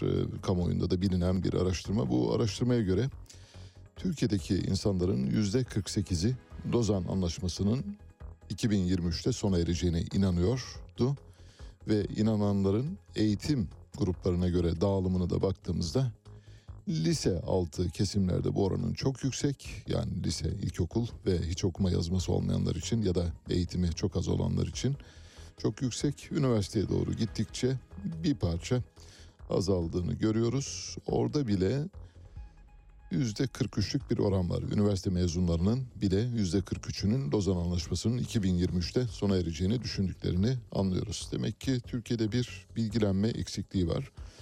Lozan'ın iki bin yirmi üçte sona ereceğini düşünenlerin sosyo-kültürel olarak dağılımında da benzeri bir tablo var. Mesela modern kesimlerde bu oran düşük. kırk civarında modern diye düşündüğümüz, tabii modernlik elbette çok göreli bir kavram, izafi bir kavram. Dolayısıyla görece bir tanımı yapılması gereken bir kavram ama biz genel olarak modern diyelim geçelim. Ama biliniz ki işte İslami modernler var, çağdaş modernler var, Avrupa'yı modernler var. Ya, şarkiyat e, ideolojisine uygun davranan modernler var. Hepsini bir arada mütalaa etmek mümkün değil ama burada öyle kavram öyle kullanıldığı için maalesef biz de öyle kullanıyoruz. Yoksa farklı, birbirinden çok çok farklı. Dindar muhafazakarlar arasında Lozan'ın iki bin yirmi üçte sona ereceğini düşünenlerin oranı yaklaşık yüzde elli civarında. Böylece bir Ocak iki bin yirmi üç itibariyle Lozan'ın artık yürürlükten kaldığını düşünen ve bundan sonra da Türkiye'nin yeraltı kaynaklarının madenlerini rahatça çıkarabileceğini, petrol aramaları, doğalgaz aramaları yapacağını düşünen, uzaya gidebileceğini düşünen ve uzaya yol yapılacağını düşünen bir kesim var. O kesimler için hayırlı uğurlu olsun diyelim. Hizbullah lideri Hasan Nasrallah dün gece ilerleyen saatlerde bir felç geçirdi ve yoğun bakıma kaldırıldı. Şu anda sağlık durumu ile ilgili herhangi bir malumatımız yok. Ancak sanıyoruz hastanede tedavi altında, bilgilendiğimiz zaman sizi bu konuda haberdar edeceğiz. Şimdi erken seçim geliyor. Erken seçimin gelişiyle ilgili birkaç ipucu var. Bu ipucunu geçen haftaki yayınlarımızda paylaşmıştık hatırlarsanız. Neydi bu ipuçlarından bir tanesi? Seçime kadar ülke ekonomisinin ayakta kalamayacağı düşünülüyor. Çünkü çok ödeme güçlüğü söz konusu, ödemeler dengesinde büyük açıklar var. Cari açığımız çok büyük boyutlarda. Kuru döviz satma pahasına ülkedeki üç kuruşluk Merkez Bankası'nın elindeki üç beş kuruşluk dövizi üç beş sentlik dövizi satarak ayakta tutmaya çalışıyoruz. Bu yüzden de çok ileri gitmeyecek. Bu yüzden seçimlerin normalde yapılması gereken on sekiz Haziran'dan önce yapılması söz konusu olabilir mi tartışması var. Evet, böyle bir tartışma var. Şimdi bu tartışmaya ilişkin olarak Özlem Zengin'in bir ses kaydı vardı. O ses kaydında Özlem Zengin Grup Başkan Vekili evet diyor, şöyle dedi: seçim tarihine ilişkin on sekiz Haziran dışında bir kararımız yok. Eğer böyle bir durum olursa anayasada seçim mevzuatında karşılığı var. İki türlü seçime gitme imkanı var. Birisi meclisin üç yüz altmış milletvekiliyle karar almasıyla, diğeri de Cumhurbaşkanı'nın meclisi feshetmesiyle. on sekiz Haziran değil de başka bir tarih söz konusu olacak olursa bunlardan biri uygulanabilir. Muhalefet ben bu işte yokum derse kendileri bilir. Şimdi buradan Özlem Zengin'in söylediğini açalım biraz ve yani hukuksal deyimden arındırarak sokakta konuşulan biçime indirgersek hikaye şu. Anayasa şunu söylüyor. Diyor ki anayasa, eğer Cumhurbaşkanı, bir defa anayasa çok net biçimde yazmış. Cumhurbaşkanı iki kez seçilir diyor. Üç kez seçilir ibaresi hiçbir yerde yok. Cumhurbaşkanının üçüncü kez seçilebilmesiyle ilgili anayasada şöyle bir hüküm var. Deniyor ki Cumhurbaşkanı parlamentoyu ikinci dönemi sona ermeden feshederse, kendi iradesiyle feshettiği takdirde ya da parlamento üç yüz altmıştan fazla nitelikli çoğunlukla seçime gidilmesi yönünde karar alırsa üçüncü kez seçilebilme hakkı vardır diyor. Bu maddeyi iki şekilde yorumlayanlar var. Ben birinci yoruma katılıyorum. İkinci yorum muhalefetin yorumu. Ben AK Parti'nin kendi yorumuna katılıyorum. Onu söyleyelim bu arada. Bu masa, yasa, anayasa maddesini yazan hukukçulardan e, Mehmet Uçum bununla ilgili bir basın bilgilendirmesi yapmıştı. O basın bilgilendirmesi sırasında bizzatihi bu soruyu ben kendisine sormuştum. Dedim ki Cumhurbaşkanı kendiliğinden feshederse, ikinci dönemi bitmeden eğer e, parlamentoyu feshederse bu durumda e, üçüncü kez seçilebilir mi? Evet dedi. Peki dedim neden? Çünkü dedi orada bir mağduriyet oluşuyor. Mağduriyetin kaynağı ne? Cumhurbaşkanı ben bu parlamentoyla çalışmak istemiyorum ya da ülkenin bir seçime ihtiyacı var diye dediği için seçime gitmek zorunda. Dolayısıyla Cumhurbaşkanı kendi iradesiyle ve ortaya çıkan bir mağduriyet durumu, halkın mağduriyeti olabilir, kendi mağduriyeti olabilir fark etmez ama bu mağduriyet dolayısıyla feshettiği takdirde üçüncü kez seçilebilir diyor. Ben bu görüşe katılıyorum. Muhalefet bu görüşe katılmıyor. Cumhurbaşkanının kendi iradesiyle meclisi feshetmesi halinde bir mağduriyet durumu oluşmayacağını, bunun kendi hatası olduğunu, dolayısıyla üçüncü kez seçilebilmesine imkan olmadığını düşünüyorlar. Ben bu görüşe karşıyım. Birinci görüşten yanayım. AK Parti görüşünden yanayım. Yani Cumhurbaşkanı kendi iradesiyle parlamentoyu feshetse dahi üçüncü kez seçilebilir. Bunu koyduk kenara. Bir de Cumhurbaşkanı'nın iradesiyle değil de parlamento üç yüz altmıştan fazla milletvekiliyle seçimlerin yenilenmesine karar alırsa, Cumhurbaşkanı'nın ikinci dönemi sona ermeden yenilenmesine karar alırsa bu durumda da Cumhurbaşkanı üçüncü kez seçilebilir. Dolayısıyla her iki durumda da yenilenme kararı alındığında Cumhurbaşkanı'nın üçüncü kez seçilebilme ihtimali vardır. Doğrudur, meşrudur. Buna karşı çıkanlar var. İşte olmaz, hayır öyle değil böyle, işte bu anayasanın sözünü ettiğim parlamentoyu kendiliğinden feshederse kararından yola çıkarak böyle bir yanlış yorum var. Ben bu yoruma katılmıyorum. Yasanın yazılış biçimi yani ruhu ve lafzı zaten bunu söylüyor. İki türlü mağduriyet var. Parlamento kendisi mağdur olduğu için isteyebilir, seçimleri yenileyebilir. Cumhurbaşkanı ikinci dönemi sona ermeden, Cumhurbaşkanı ikinci de sona ermeden herhangi bir gerekçe göstererek ya da göstermeksizin e, parlamentoyu feshedebilir ve seçime gidebilir. Her iki şekilde de üçüncü kez seçilebilme imkanı var. Ancak Haziran ayından sonra yani normal seçimlerden sonra üçüncü kez seçilemez. Bu yüzden mutlak surette bir erken seçim kararı alınması gerekiyor. Erken seçim ne zaman yapılabilir? İki şekilde yapılabilir. Bir, altı Nisan'dan önce yapılabilir, altı Nisan'dan sonra yapılabilir. Diyeceksiniz ki altı Nisan'ın önemine. altı Nisan yeni seçim yasasının yürürlük tarihidir. altı Nisan'dan sonra seçimi yaparsanız yeni seçim yasasına tabi bir seçim yaparsınız. Yeni seçim yasasında da bildiğiniz gibi siyasi partilerin ittifak oluşturma biçimleriyle ilgili yeni bir düzenleme yapıldı. Bu küçük partilerin çok işine gelmiyor. Geçtik onu.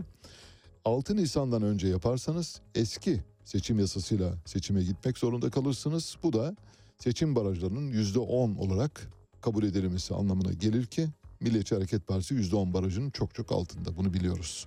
Bu yüzden altı Nisan'dan sonra yapılacak. Dolayısıyla altı Nisan'dan önce yapılma ihtimalini bertaraf ettik mi? Ettik. Geriye ne kaldı? Haziran'dan önce yapılması söz konusu. Haziran'da üçüncü kez seçilemeyecek. Bunu da bertaraf ettik. Dolayısıyla normal seçiminde olmayacağını bertaraf ettik. İki tane elimizde karine var. Bir, altı Nisan'dan önce seçim yapılması akla uygun değil. İki, on sekiz Haziran'dan sonra ya da on sekiz Haziran itibariyle seçim yapılması da akla uygun değil. Geride ne kalıyor? Nisan, Mayıs. Demek ki bu tarih arasında bir gün, yani Nisan'ın altısından Mayıs'ın sonuna kadar olan bir tarih diliminde seçim yapılacaktır. Peki bu durumda seçim yapılırsa ne olur? Çok basit. Evet, parlamentoya muhtemelen muhalefet de buna onay verecektir. Bir seçim kararı alındığı takdirde. Çünkü sandıktan kaçılamaz. Bu durumda görünen tarih on dört Mayıs, işte Demokrat Parti'nin iktidara gelişi olabilir ya da erken ya da daha geç bir tarih. Ancak bir erken seçime doğru hızla koşuyoruz. Bunu belirtmiş olalım. Bir başka sebebi daha var. O sebebi de söyleyelim. Ekonomi o kadar kırılgan, o kadar batakta ki bu ekonominin ayağa kalkması ve kendini yeniden var etmesi neredeyse imkansız. Bu yüzden de erken seçime gitmek zorunda. her geçen gün Türkiye'nin yönetilemez, idare edilemez bir ülkeye doğru dönüştüğünü gösteriyor. Bu sebepten dolayı mutlak surette bir erken seçim yapılacaktır ve acil bir seçim olacaktır. Ben Deniz'in bir tweet'i var, sondan ikinci ya da üçüncü tweet'im olabilir. Şöyle dedim, bir ironi yaptım. Bu arada onu belirtmiş olayım, hani dinleyenler bu nasıl görüş derlerse bu bir ironidir. Şöyle dedim, çok kısacık basit bir tweet. Faiz sebep, enflasyon sonuçtur. Türkiye bu tezi doğrulamıştır.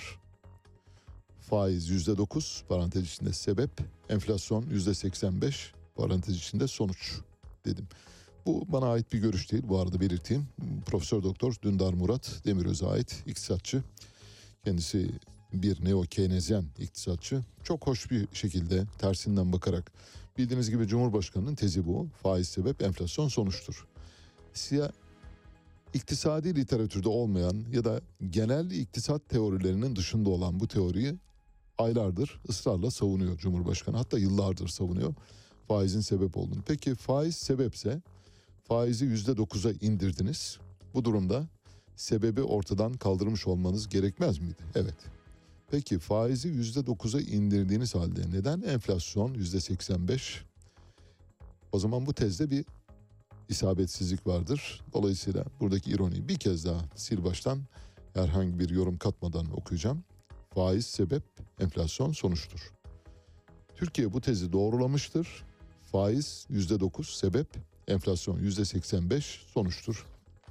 Böylece demek ki Cumhurbaşkanı'nın dediği oluyor, ancak tersine işleyen bir süreç var. Faizi ne kadar aşağı çekerseniz enflasyon o kadar yukarı doğru gidiyor o zaman. Peki biz bu eziyeti niye çekiyoruz diye sormamız lazım. Bıraksaydınız faizleri kendi haline, piyasaya bırakmış olsaydınız belki bugün Türkiye yüzde yirmilik, maksimum yüzde yirmi beşlik bir enflasyonla karşı karşıya kalabilirdi.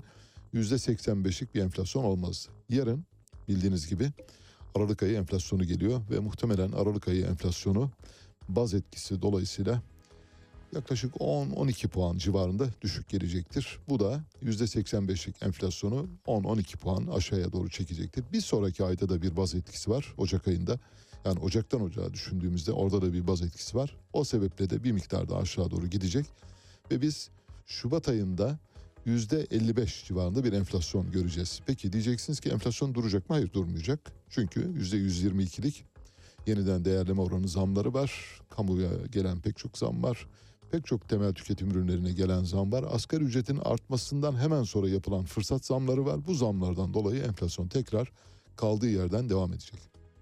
Şu yanlışa lütfen düşmeyelim. Düşenler varsa uyarmak adına söylüyorum. Türkiye'de enflasyon düşmüyor aslında. Enflasyonun artış hızında yavaşlama ortaya çıkacak. Ocak, Şubat aylarında enflasyonun artış hızında azalma ortaya çıkacak. Bu da baz etkisinden dolayı. Baz etkisi şudur. on iki aylık geriye doğru hesaplama yapılıyor. Mesela geçen yılın Aralık ayını endeksten çıkardığınız zaman Aralık ayında çok yüksek bir enflasyon ortaya çıkmıştı. yüzde on üç. E bu yılın Aralık ayında bu kadar yüksek bir enflasyon ortaya çıkmayacağına göre, ki çıkmayacak, bu durumda o baz etkisi, aradaki fark hesaptan çıkarılacağı için sizin on iki aylık geriye dönük enflasyonunuz düşük gözükecektir. Ancak enflasyon artmaya devam etmektedir. Sadece enflasyonun artış hızında bir yavaşlama vardır. Net. Bir başka şey daha var. Ee, erken seçime gitmemizi gerektiren sebeplerden bir tanesi. O da sondan üçüncü tweetim, merak edenler bakabilirler. Şöyle dedim. Banka sermaye piyasaları sektörünün iki bin yirmi bir iki bin yirmi iki'de başı döndü.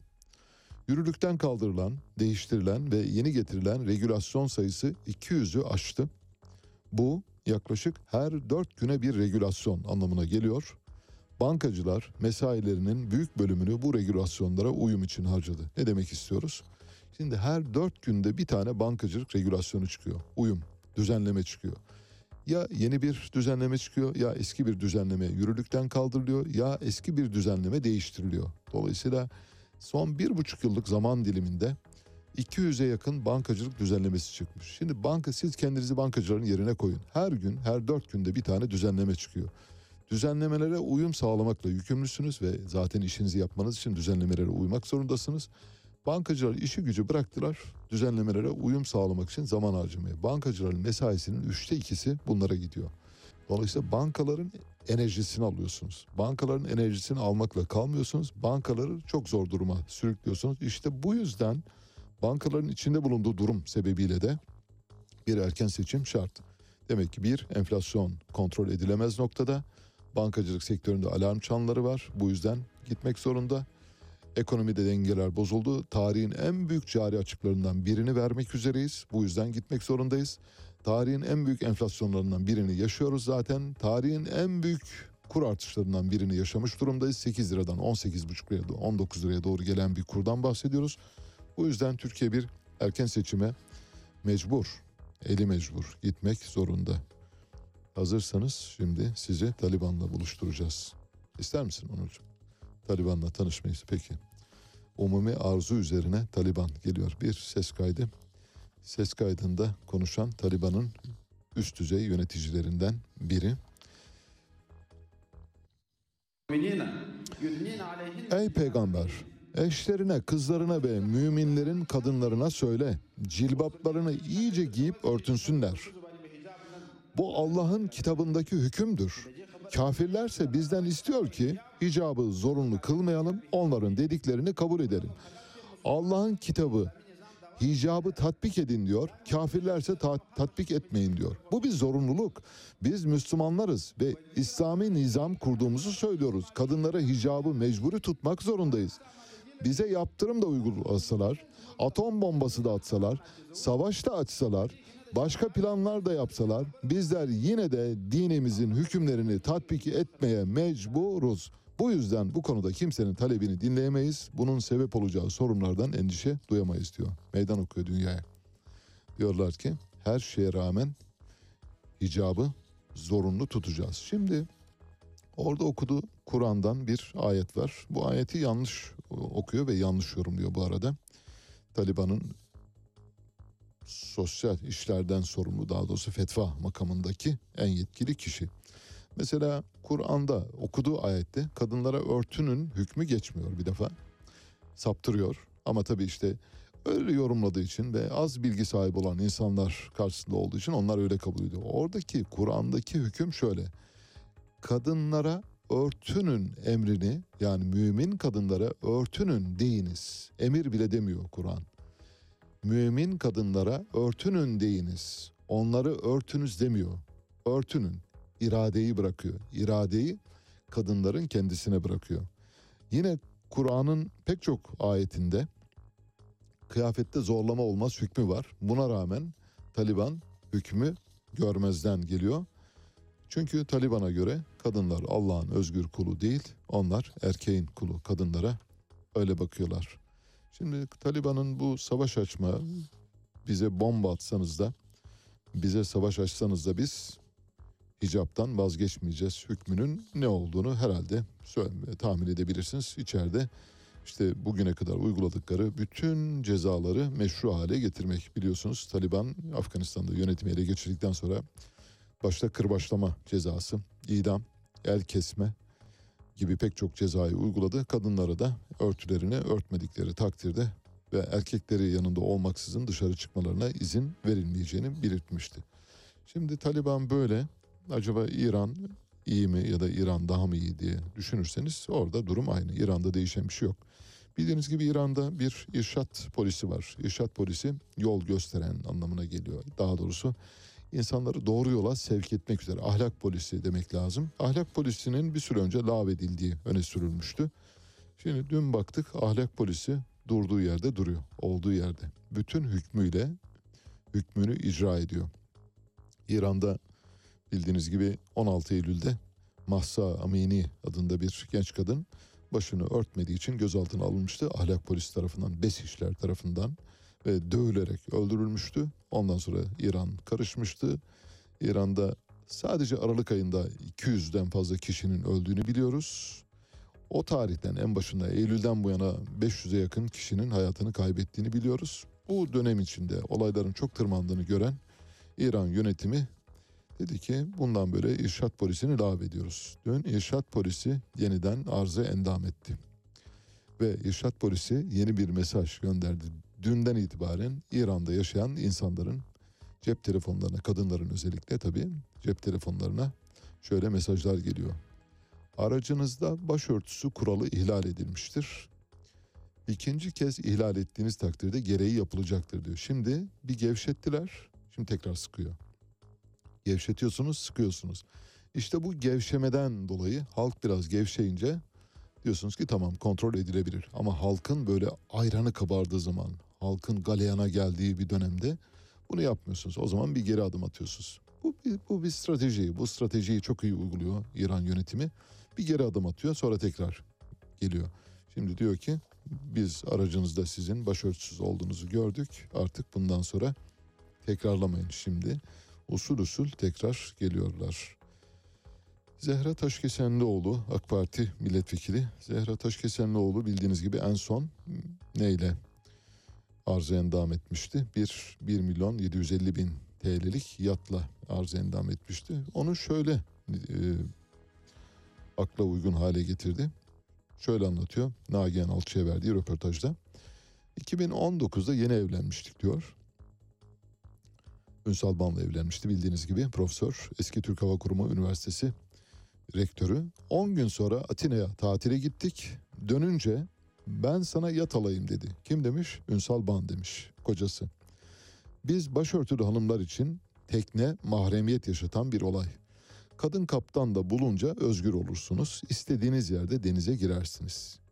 İlk olarak bir milyon yedi yüz elli bin T L değerinde bir yat aldık. Ve arkasından miktarı yönünden ve pahalı gibi gözüken bu yatı işte kullanmaya çalıştık, ancak sonra sattık diyor. Tek isteğim boşanmaktı Ünsal Ban'dan. Tek suçum ondan ayrılmak istemekti. Boşanmak istediğim için tüm suçları ortaya çıkacak diye bunlar başıma geldi diyor. Kocasını suçluyor. Kocası şu anda içeride bildiğiniz gibi. Ben kadın cinayetinin alasını yaşadım. Üçüncü sayfa haberlerine konu oldum. Ben diri diri öldüm diyor. Kocasına bıçak çekmişti hatırlarsanız. Hani kim mağdur, kim e, suçlu onu bilmiyoruz ama bıçak çektiği görüntüleri var. iki buçuk milyon doları Ünsal'a ofis alması için. Şimdi geçtiğimiz günlerde ne demişti Zehra Taşkesenlioğlu? Sadece iki buçuk kilo altınım var demişti. Bütün servetim bu. Şimdi bakın, aynı söyleşi içinde, yani Nagihan Alçı'ya verdiği aynı söyleşi içinde kendi kendini yalan diyor. Bir cümle öncesinde iki buçuk kilo altınım var diyor. Sonra diyor ki Ünsal Ban'dan iki buçuk milyon dolar para istedim diyor. Çünkü diyor ben ona ofis alması için bu parayı vermiştim. Demek ki iki buçuk milyon dolar da Ünsal Ban'dan alacağı var. Bu parayı iki bin on dokuzda verdim. Ben siyasetin yanı sıra bir iş kadınıyım. Bu rakamlara biz elbette evliliğimizde bize verilen bu rakamlar evlilik ilişkisi içindeydi. Şirketimi şoföre devret, zaten milletvekilisin ve ilgiler üzerinde deyince bunu sorgulamadım ve parayı kendisine verdim. Şimdi diyor bu parayı geri istiyorum diyor. Bir cümle daha gidiyor. Bu cümlede kendi kendini tamamen tekzip ediyor. Yani iki buçuk kilo altınla başladı. Sonra kocasından alacağı olan iki buçuk milyon dolardan söz ediyor. Aynı cümle içinde. Sonra da diyor ki, bakın şimdi asıl asıl bomba geliyor. Evlenirken üç buçuk dört kilogram altınım vardı. Şimdi üç buçuk dört kilo altından iki buçuk kilo altına geliyoruz. Arada aradaki rakam farkına, yani kilolardan kilolar tutarındaki altından böyle hani fındık fıstık parası gibi söz ediyor. İki buçuk üç kilo, yok üç buçuk dört kilo falan gibi böyle basit. İki buçuk üç kilo, üç buçuk dört kilo altından bahsediyorsun. Sonra da fakirlikten dem vuruyorsunuz maalesef. Rümeysa Kadak, hazırsanız size bugün Rümeysa Kadak dinleteceğiz. Neden dinletiyoruz? Şunun için, seçime gidiyoruz. AK Parti kamuoyu yoklamalarına göre, Cumhurbaşkanı'na giden kamuoyu yoklamaları da aynısını gösteriyor. Ve Z kuşağının AK Parti'ye oy vermeyeceğine dair eğilim giderek şekilleniyor. Z kuşağı kimdir? İşte otuzlu yaşlarını sürdüren ve otuzlu ve otuzlu yaşların altında olan yedi milyonluk bir kitleyi kastediyoruz. yedi milyondan oluşuyor.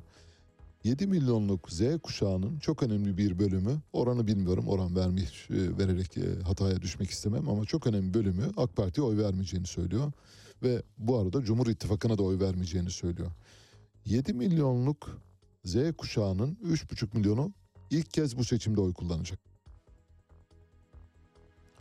Dolayısıyla ilk kez bu seçimde oy kullanacak olan üç buçuk milyonluk Z kuşağı AK Parti'ye tamamen şaşı bakıyor.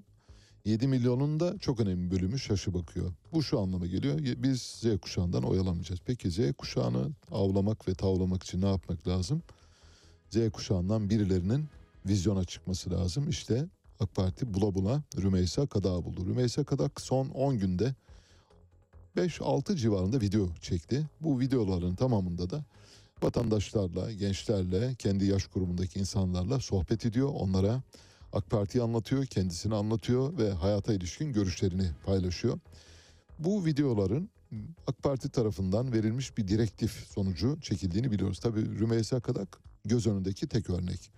Bunun dışında pek çok, yani Z kuşağına mensup olan parti çalışanlarına artık alına çıkın, Z kuşağı ile ilgili ne yapılması gerekiyorsa yapın, Allah'ını seven defansa gelsin demişler. Bu yüzden de Rümeysa Kadak peş peşe videolar çekmek zorunda kalıyor.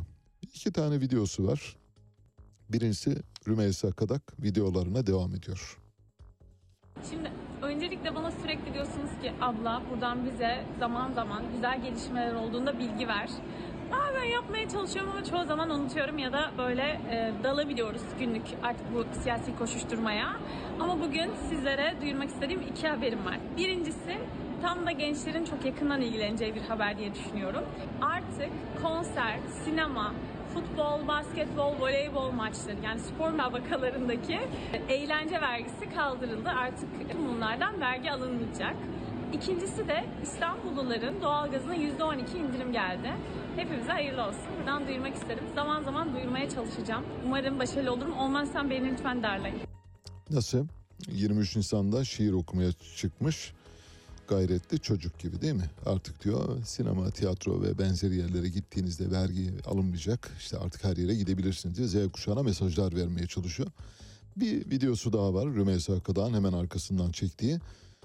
Diyor ki kendisini izleyenlere, bakın ben bu videoları çekiyorum ama diyor bunları böyle hani izleyip geçmeyin. Bu videoları paylaşın. Ne kadar çok kişiye ulaşırsanız o kadar iyi diyor. Tarzan Zor'da. Kartımı buraya hemen e, masanın üstüne koyacağım ama sizin listeyi de elimizde var yüksek ihtimalle. Onun ekranını, yani görüntüsünü çekerseniz, vallahi hikayelerinize paylaşırsanız, gruplarınıza atarsanız çok mutlu olurum. Ne kadar çok kişiye ulaşabilirseniz o kadar bizim için mutluluk verici olur.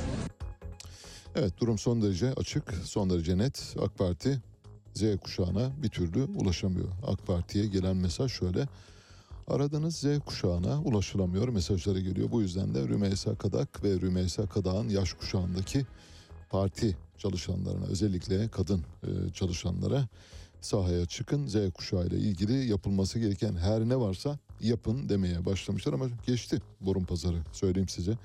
Z kuşağını bundan sonra değiştirmeniz ve dönüştürmeniz mümkün değil. Hatta daha ötesini söyleyeyim. AK Parti içinde önemli görevlerde bulunan kişilerin çocukları dahi AK Parti'ye oy vermeyecekler. Z kuşağına mensup olanlardan bahsediyorum.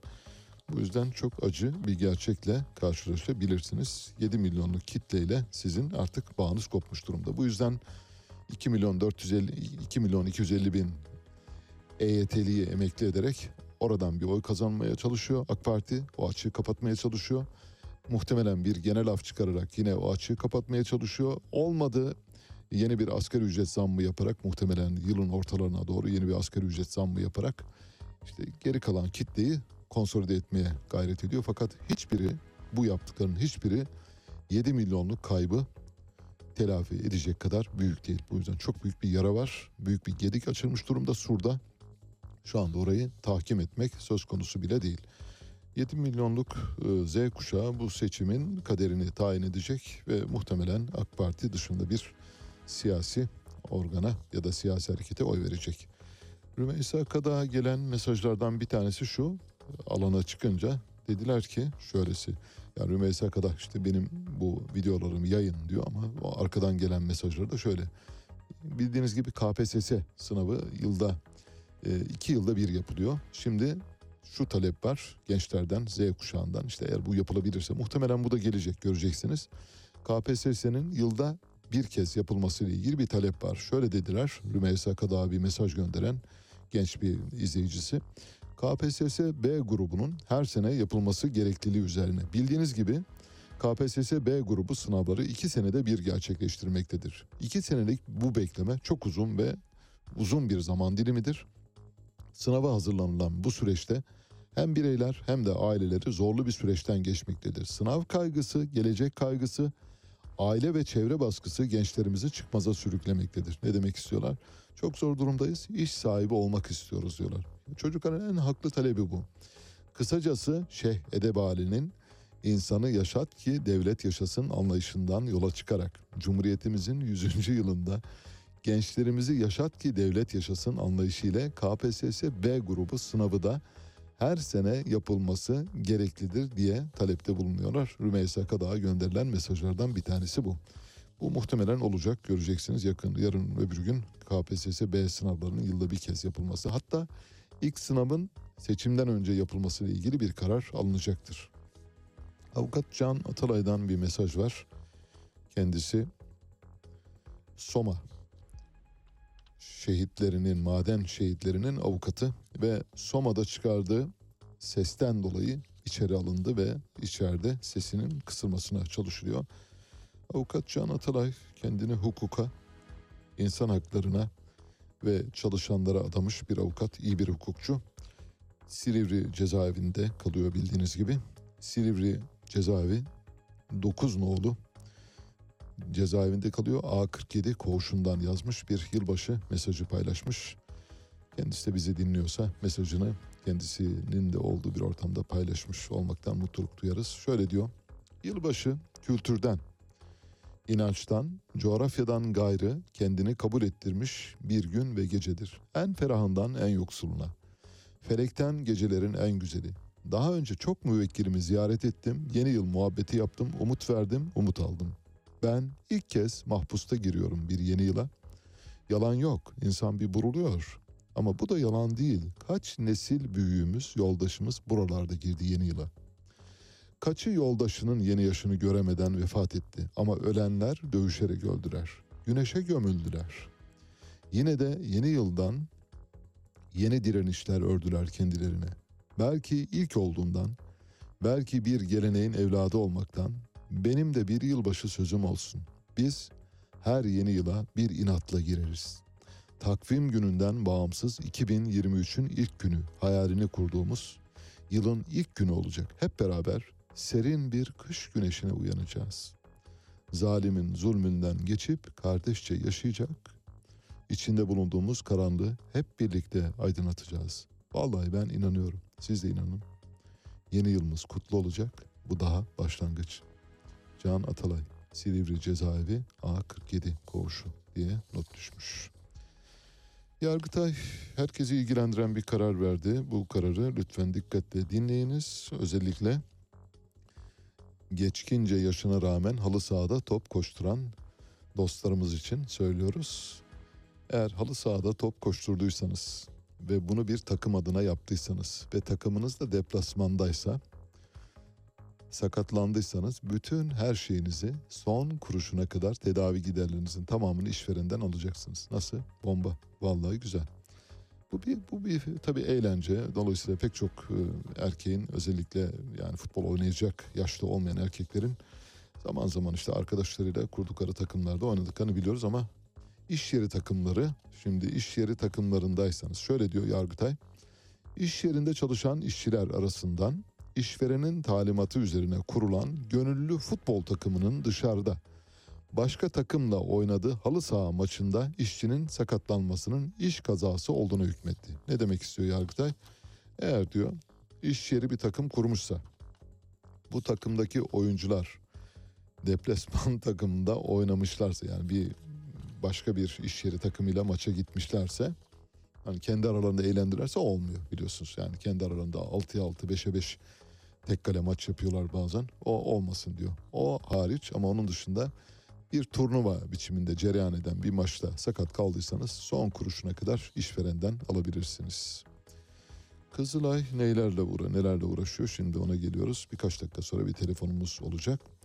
Kızılay bildiğiniz gibi kimsesizlerin kimsesi, fakir fukaranın, garip gurabanın yakını, dostu, kimsesizlerin kimsesi Kızılay şimdi ne yapıyor? Yüksek kaliteli ve lüks fiyatlara kalınabilecek huzur evleri yapıyor. Yüksek bağış yapanlar için özel hizmet sunacak huzur evlerinden bahsediyoruz. Bu huzur evlerinde kalacak olan yaşlılar yedi ila on milyon lira arasında ücret verecek. İş insanlarına da toplantılarınıza V I P araçlarımızla gidebilirsiniz deniliyor. Ayrıca başka bir hizmet veriyor. Kızılay başka bir boyuta doğru geçiyor buradan. Bambaşka form değiştiriyor. Yani garip gurebanın, fakir fukaranın artık yardımcısı, hamisi, bahanesi olmaktan çıkıyor. Zenginlerin hayatını kolaylaştıran bir sivil toplum örgütüne dönüşüyor.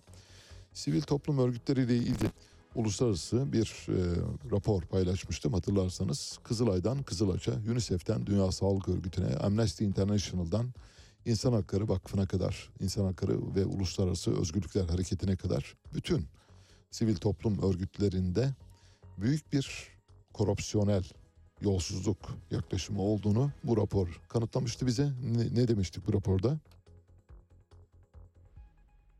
Şöyle diyordu rapor. Uluslararası yardım örgütleri, ulusal ve uluslararası yardım örgütleri topladıkları bağışların yüzde seksen beşini genel giderler için harcıyorlar. Genel giderler nedir? Çalışanların kullandıkları bilgisayarlar, cep telefonları, business, uçak biletleri, şampanyalı partiler, beş yıldızlı oteller, janjanlı giysiler, gözlükler, şunlar bunlar, çizmeler, botlar, aklınıza gelebilecek her şeyler, saatler, maatler. Bütün bunları sivil toplum örgütlerinin genel giderinden karşılıyorlar. En etik çalışan sivil toplum örgütü dahi, aynen rapor böyle söylüyor, en etik çalışan sivil toplum örgütü dahi, yardım örgütlerinden bahsediyoruz, topladığı bağışların yüzde seksen beşini genel gider adı altında kendine kullanıyor. yüzde on beşini de hedef kitleye dağıtıyor. En etik çalışandan bahsediyoruz. Etik çalışmayanlarda bu oran yüzde doksan sekize kadar çıkıyor. yüzde doksan sekizini genel gider altı adı altında kendinize kullanıyorsunuz. yüzde ikisini de Afrika'daki açlara gönderdik şekerim. Orada çocuklar çok kötü durumda. Biz baktık A I D S'ten falan çok muzdaripler, çocuklar doğuyor, yeni doğuyor. Ben baktım çocuk A I D S. Dolayısıyla onlar zayıflamasın diye, onlar tedavi görsün diye onlara gönderiyoruz şekerim diyenler. İşte sivil toplum örgütleri bu. Kızılay'da bu. Kızılay'da maalesef bir bataklığa saplanmış durumda. Evet, geldik telefon bağlantısı saatimize. Neyi konuşacağız? Tahıl koridorunu. Tahıl koridorundan bildiğiniz gibi başlangıcından bu yana on beş milyon ton tahıl geçti. Tahılın önemli bir bölümü yüzde kırk dördü Avrupa'ya, önemli bir bölümü, önemli sayılabilecek bir bölümü Rusya'nın müdahalesi sonrasında yüzde on dördü Afrika'nın aç ülkelerine, Etiyopya, Eritre, Somali, Cibuti gibi ülkelere gitti. Türkiye bu yardımlardan, daha doğrusu bu tahıl koridorundan en fazla istifade eden ülkelerden bir tanesi. İspanya'dan sonra ikinci sıradayız. Tahıl koridorundan istifade eden ikinci ülkeyiz. Çin bile bizim arkamızdan geliyor.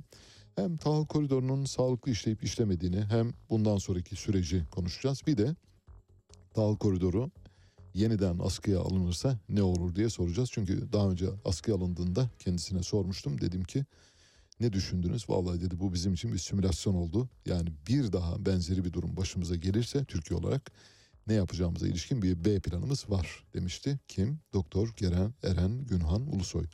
Uluslararası Un Sanayicileri ve Hububatçıları Birliği Avrasya Başkanı Günhan Bey, hoş geldiniz. Günaydın Ali Bey, hoş bulduk. İyi yayınlar. Çok teşekkürler. Önce size bir gecikmiş başsağlığı dileğim var. Babanızı kaybettiniz. Çok önemli bir insandı. Ben de kendisini tanıma şerefine nail oldum. Müthiş bir cumhuriyet insanıydı. O ölümünden dolayı ve uğradığınız kayıptan dolayı ailenize ve tüm geride kalanlara başsağlığı diliyorum. Çok çok teşekkür ediyorum Ali Bey, Allah razı olsun. Evet, hem bizim babamız kıymetli bir büyüğümüzdü ama dediğiniz gibi sadece bizim değil, ülkenin, sektörün duayen bir iş adamı, hayırsever bir toplum insanıydı. Geride kalanlara sabır diliyoruz. Allah razı olsun herkesten. bu konuda bize destek olan. Çok sağ olun. Evet. Peki şimdi yaklaşık dokuz dakika vaktimiz var. Bize tahıl koridorunu anlatmanızı rica edeceğim en başından bugüne kadar. Hani gözümüze çarpan şöylesi şeylerle karşı karşıya kaldık. Onları da böyle ortadan kaldırdık. Ve tahıl koridorunun sağlıklı işleyişine katkıda bulunmaya devam ediyoruz. Ve işte Türkiye'nin buradaki tabii rolünü de işaret etmenizi rica ediyorum ayrıca. Buyurun. Evet, tahıl koridoru temelde neden bir ihtiyaç? Şundan dolayı Ukrayna normal bir sezonda, yani iki bin yirmi bir sezonunda yüz altı milyon ton tahıl üreten, bunun da yetmiş milyon tonunu ihraç etmesi beklenen bir ülke. Evet. Dolayısıyla ayda altı milyon ton, beş milyon ton çıkış yapılması gereken ihracatçı bir ülkeyken savaş nedeniyle bir anda bu rakamın bir milyona düştüğünü, ilk günlerinde batı sınırından beş yüz binlere düştüğünü gördük. Dolayısıyla buradan çıkış dünya piyasasındaki arzı son derece etkiliyor. Ne oldu? Tahıl koridorunun birinci etabında on milyon tonu geçtik. İkinci uzatmayla beraber de on beşe ulaştık. Siz de söylediniz, o birincinin uzamaması, uzatılmaması noktasında çok gergin bir piyasa vardı. E, bu da e, bu işin ne kadar piyasaya ne kadar etki ettiğini gösteren bir unsur. Evet. Burada tahıl koridorunun işleyişiyle ilgili şunu anlatmak isterim. Çünkü bu on beş milyon ton çıkarken güle oynaya mı çıktı? Evet. E, o Ukrayna'dan sevk oldu. Hayır. Bu e, G C C Ortak Kontrol Merkezi İstanbul'da işleyen e, Birleşmiş Milletler, Rusya, Türkiye, Ukrayna'dan temsilciler yer alıyor. Dolayısıyla orası da bir müzakere masası aslında. Evet. Yani Ukrayna ile Rusya'nın bu savaş sürecince e, aynı anda bulunduğu tek yer belki de G C C e, kontrol merkezi. Orada da e, Rusların e, şeyi e, buradaki e, menfaati diyelim, tahıl koridorunun evet açık olması ama çok da hızlı ilerlememesi. Ukrayna'nınsa tabii ki son derece hızlı bir şekilde buradan ürün sevk etmek istiyorlar. Çünkü ürün sevk ederlerse para kazanacaklar. Tabii. Para kazanacaklar. Çarklar tabii dönecek. Tabii. Ee, biz dönem dönem gemi sayısının, bekleyen gemi sayısının kontroldeki yüz elliye çıktığını gördük ki bu bir aylık beklemelere işaret etti. Ee, dönem dönem bu hızlandı. üç dört günlere kadar düştüğünü görüyoruz ama ortalamada e, bir hafta gibi gemilerin e, beklemesi söz konusu. E, bu ekonomik bir e, verimsizlik ama e, kötünün iyisi diyoruz buna. Çünkü tahıl koridorunun kapalı olduğu seçeneğe göre, Ukrayna'dan hiç çıkış olmadığı seçeneğe göre biraz bekleyerek de olsa bu gemilerin çıkması dünya için olumlu bir senaryo. E, Türkiye cephesine gelelim. Evet. Türkiye dediğiniz gibi hem faydalanıcı, yani buradan e, ürün temin ediyor. Hem de regülatör. Evet. Hem regülatör, kontrolör. Hem de burada taşıyıcılar arasında da bu e, gemi buraya giden gemiler arasında da önemli bir pay alıyor. E, çünkü e, bu coğrafyada e, Türk armatör olmak da kontrol merkezi ve e, bu döngüden dolayı bir avantaj haline geldi. Neden de Türkiye'ye armatörlerin de diğer ülke armatörlerinin de gelmek için tercihte bulunuyorlar Ukrayna'dan çıkarken? Çünkü buradaki süreler, yani Türkiye'ye geldiğinizde, Marmara'ya geldiğinizde e, süreler kısalıyor. Çünkü bekledikten sonra hemen tahliye etme şansınız var. E, dolayısıyla Türkiye burada jeopolitik önemine e, uygun bir avantaj e, kazanmış durumda koridorla ilgili. Evet. Peki bir tıkanıklık daha olursa siz yani Türkiye'nin un sektörüne ve hububat bakliyat sektörüne yön veren iş insanlarından ve sivil toplum liderlerinden biri olarak ne yapmayı planlıyorsunuz? Yani benzeri bir durum hasıl olursa ya da benzeri duruma benzeyen bir tıkanıklık olursa. Evet, Türkiye'nin alternatifleri e, her zaman mevcut. Biz bunu dediğiniz gibi o üç dört günlük piyasa e, nasıl bir e, reaksiyon olduğunu, özellikle e, borsalar tabii dinamik e, piyasalar, fiziki piyasalara göre çok daha hızlı reaksiyon veriyorlar. Orada neler olduğunu gördük. E, evet, hızlı bir e, refleks veriyor ama e, bu refleksin biz e, fiyat anlamında e, savaşın ilk günlerindeki gibi olacağını tahmin etmiyoruz. E, mutlaka e, hani yüzdelik e, belirtirsek yüzde yirmiler beklenecek artışlar olur. Ama e, bu fiyat hareketinin dışında Türkiye'nin planı alternatif orijinlerden hızlı şekilde ürün temin etmektir. Evet. Burada burada e, zamanlama önemli, zaman kazanmak da önemli. Türkiye şu anda elindeki stoklarla iki üç ayını yönetebilecek konumda. Dolayısıyla herhangi bir kesintide biz eğer iki ay sonra alternatif bir orijinden ürün getirebiliyorsak B planımızı uygulayabildik demektir. Burada alternatif dediğimiz neden bahsediyoruz? Baltık ülkelerinden bahsediyoruz. Yani Litvanya, Letonya Estonya. gibi Estonya gibi ülkelerden bahsediyoruz. Deniz aşırında Arjantin mesela yılın bu dönemi için hani Ocak-Şubat ayına kadar mümkün bir orijin. Dolayısıyla bu alternatiflere yönelme söz konusu olabilir. Bu süre zafiyetini, yani bulunabilirlik zafiyetine düşmeden elimizdeki stoklarla bu süreyi geçirip yenisini yerine getiririz. Ancak tabii ki e, fiyattaki fark, o e, piyasalara yansıyacak fark artı e, orijin değiştirmenin, mesafenin uzamasının yarattığı navlun farkını da e, ödeyeceğiz. Ödemek durumunda kalacağız. Böyle durumlarda e, tabii ki fiyattan önce bulunabilirlik geçiyor. E, bu e, bulunabilirliği sağladıktan sonra fiyatlar arasında en makul olanı temin etmeye çalışacağız. Evet. Son bir şey soracağım, o da size ilişkin, yani şirketinize ilişkin. Siz bir satın alma yaptınız ve Söke Un, Türkiye'nin en büyük un markalarından birini bünyenize kattınız. Yani Ulusoy Un'un bir de paketli ürün, perakende markası oldu. Artık size un kralı diyebilir miyiz, yani o noktaya geldiniz mi? e, bunu kendi tabii insan kendisi ifade edemez ama şöyle diyebiliriz. E, kurulu kapasitelere baktığımızda Türkiye'de e, şirketimizin Söke Un satın almasıyla beraber Ulusoy Un'un toplam kapasitesi üç bin dokuz yüz yirmi beş ton gün. Bu da Türkiye'deki kurulu en büyük kapasite. Fiili tüketim olarak da en, yani işlediğimiz fiilen kapasiteyi kullanma oranında da e, Türkiye'de en öndeyiz. Hani burada bir öncülük üstleniyoruz diyebiliriz. Türkiye'de Cumhuriyet'in yüzüncü yılına girdik iki bin yirmi üçte. O yüzden krallık kaldırıldı. Cumhuriyet şartlarında serbest piyasa ekonomisinde öncü bir firmayız. Evet, latife olsun diye söyledim. Çok teşekkürler evet, Günhan Bey katıldığınız için. Çok sağ olun abi. Uluslararası Un Sanayicileri ve Hububatçıları Birliği Avrasya Başkanı Doktor Eren Günhan Ulusoy ile konuştuk. E, tahıl koridorunun, tahıl koridorunun sağlıklı çalışmaya başladığını ifade etti. Tahıl koridoru sayesinde Türk armatörlerinde önemli bir gelir kalemine kavuştuğunu ifade etti. Ayrıca tahıl koridoru sayesinde Boğazlar belki de tarihinde olmadığı kadar büyük bir gelir elde etmeye başladı.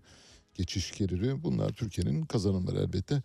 Tahıl koridorunun inşasında ve düzenli olarak yürümesinde Cumhurbaşkanı Erdoğan'ın büyük katkıları var. Büyük bir e, regülatör olarak devreye girdi ve o koridorun sürekli açık kalmasını temin etti. Bitirdik. Bugünün de sonuna geldik. Bu programı kumanda masasında Onurer, editör masasında Doruk Kurgancı ile birlikte gerçekleştiriyoruz. Birazdan Mehtap Yenidoğan saat beş haberlerle karşınızda olacak. Size Mağrip'ten ve Avrupa'nın işlerine kadar uzanan bir soluk getiriyoruz. Natasha Atlas, kendisi Mısır kökenli bir Belçika vatandaşı. Şu anda dinlemekte olduğunuz parça Mistanek. Hepinize çok güzel bir gün diliyorum.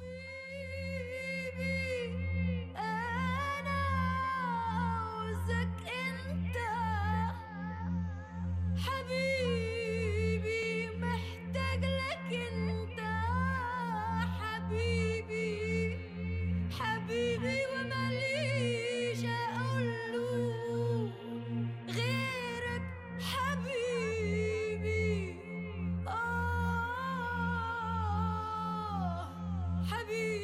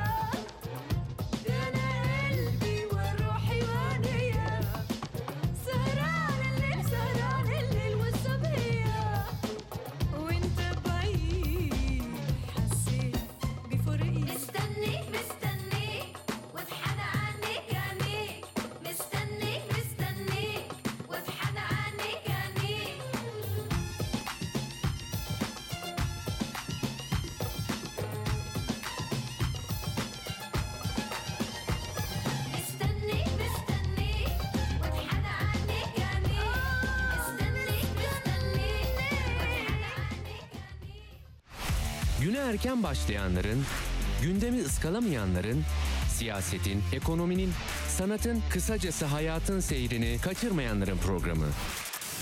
Ali Çağatay'la Seyir Hali hafta içi her sabah yediden dokuza Radyo Sputnik'te.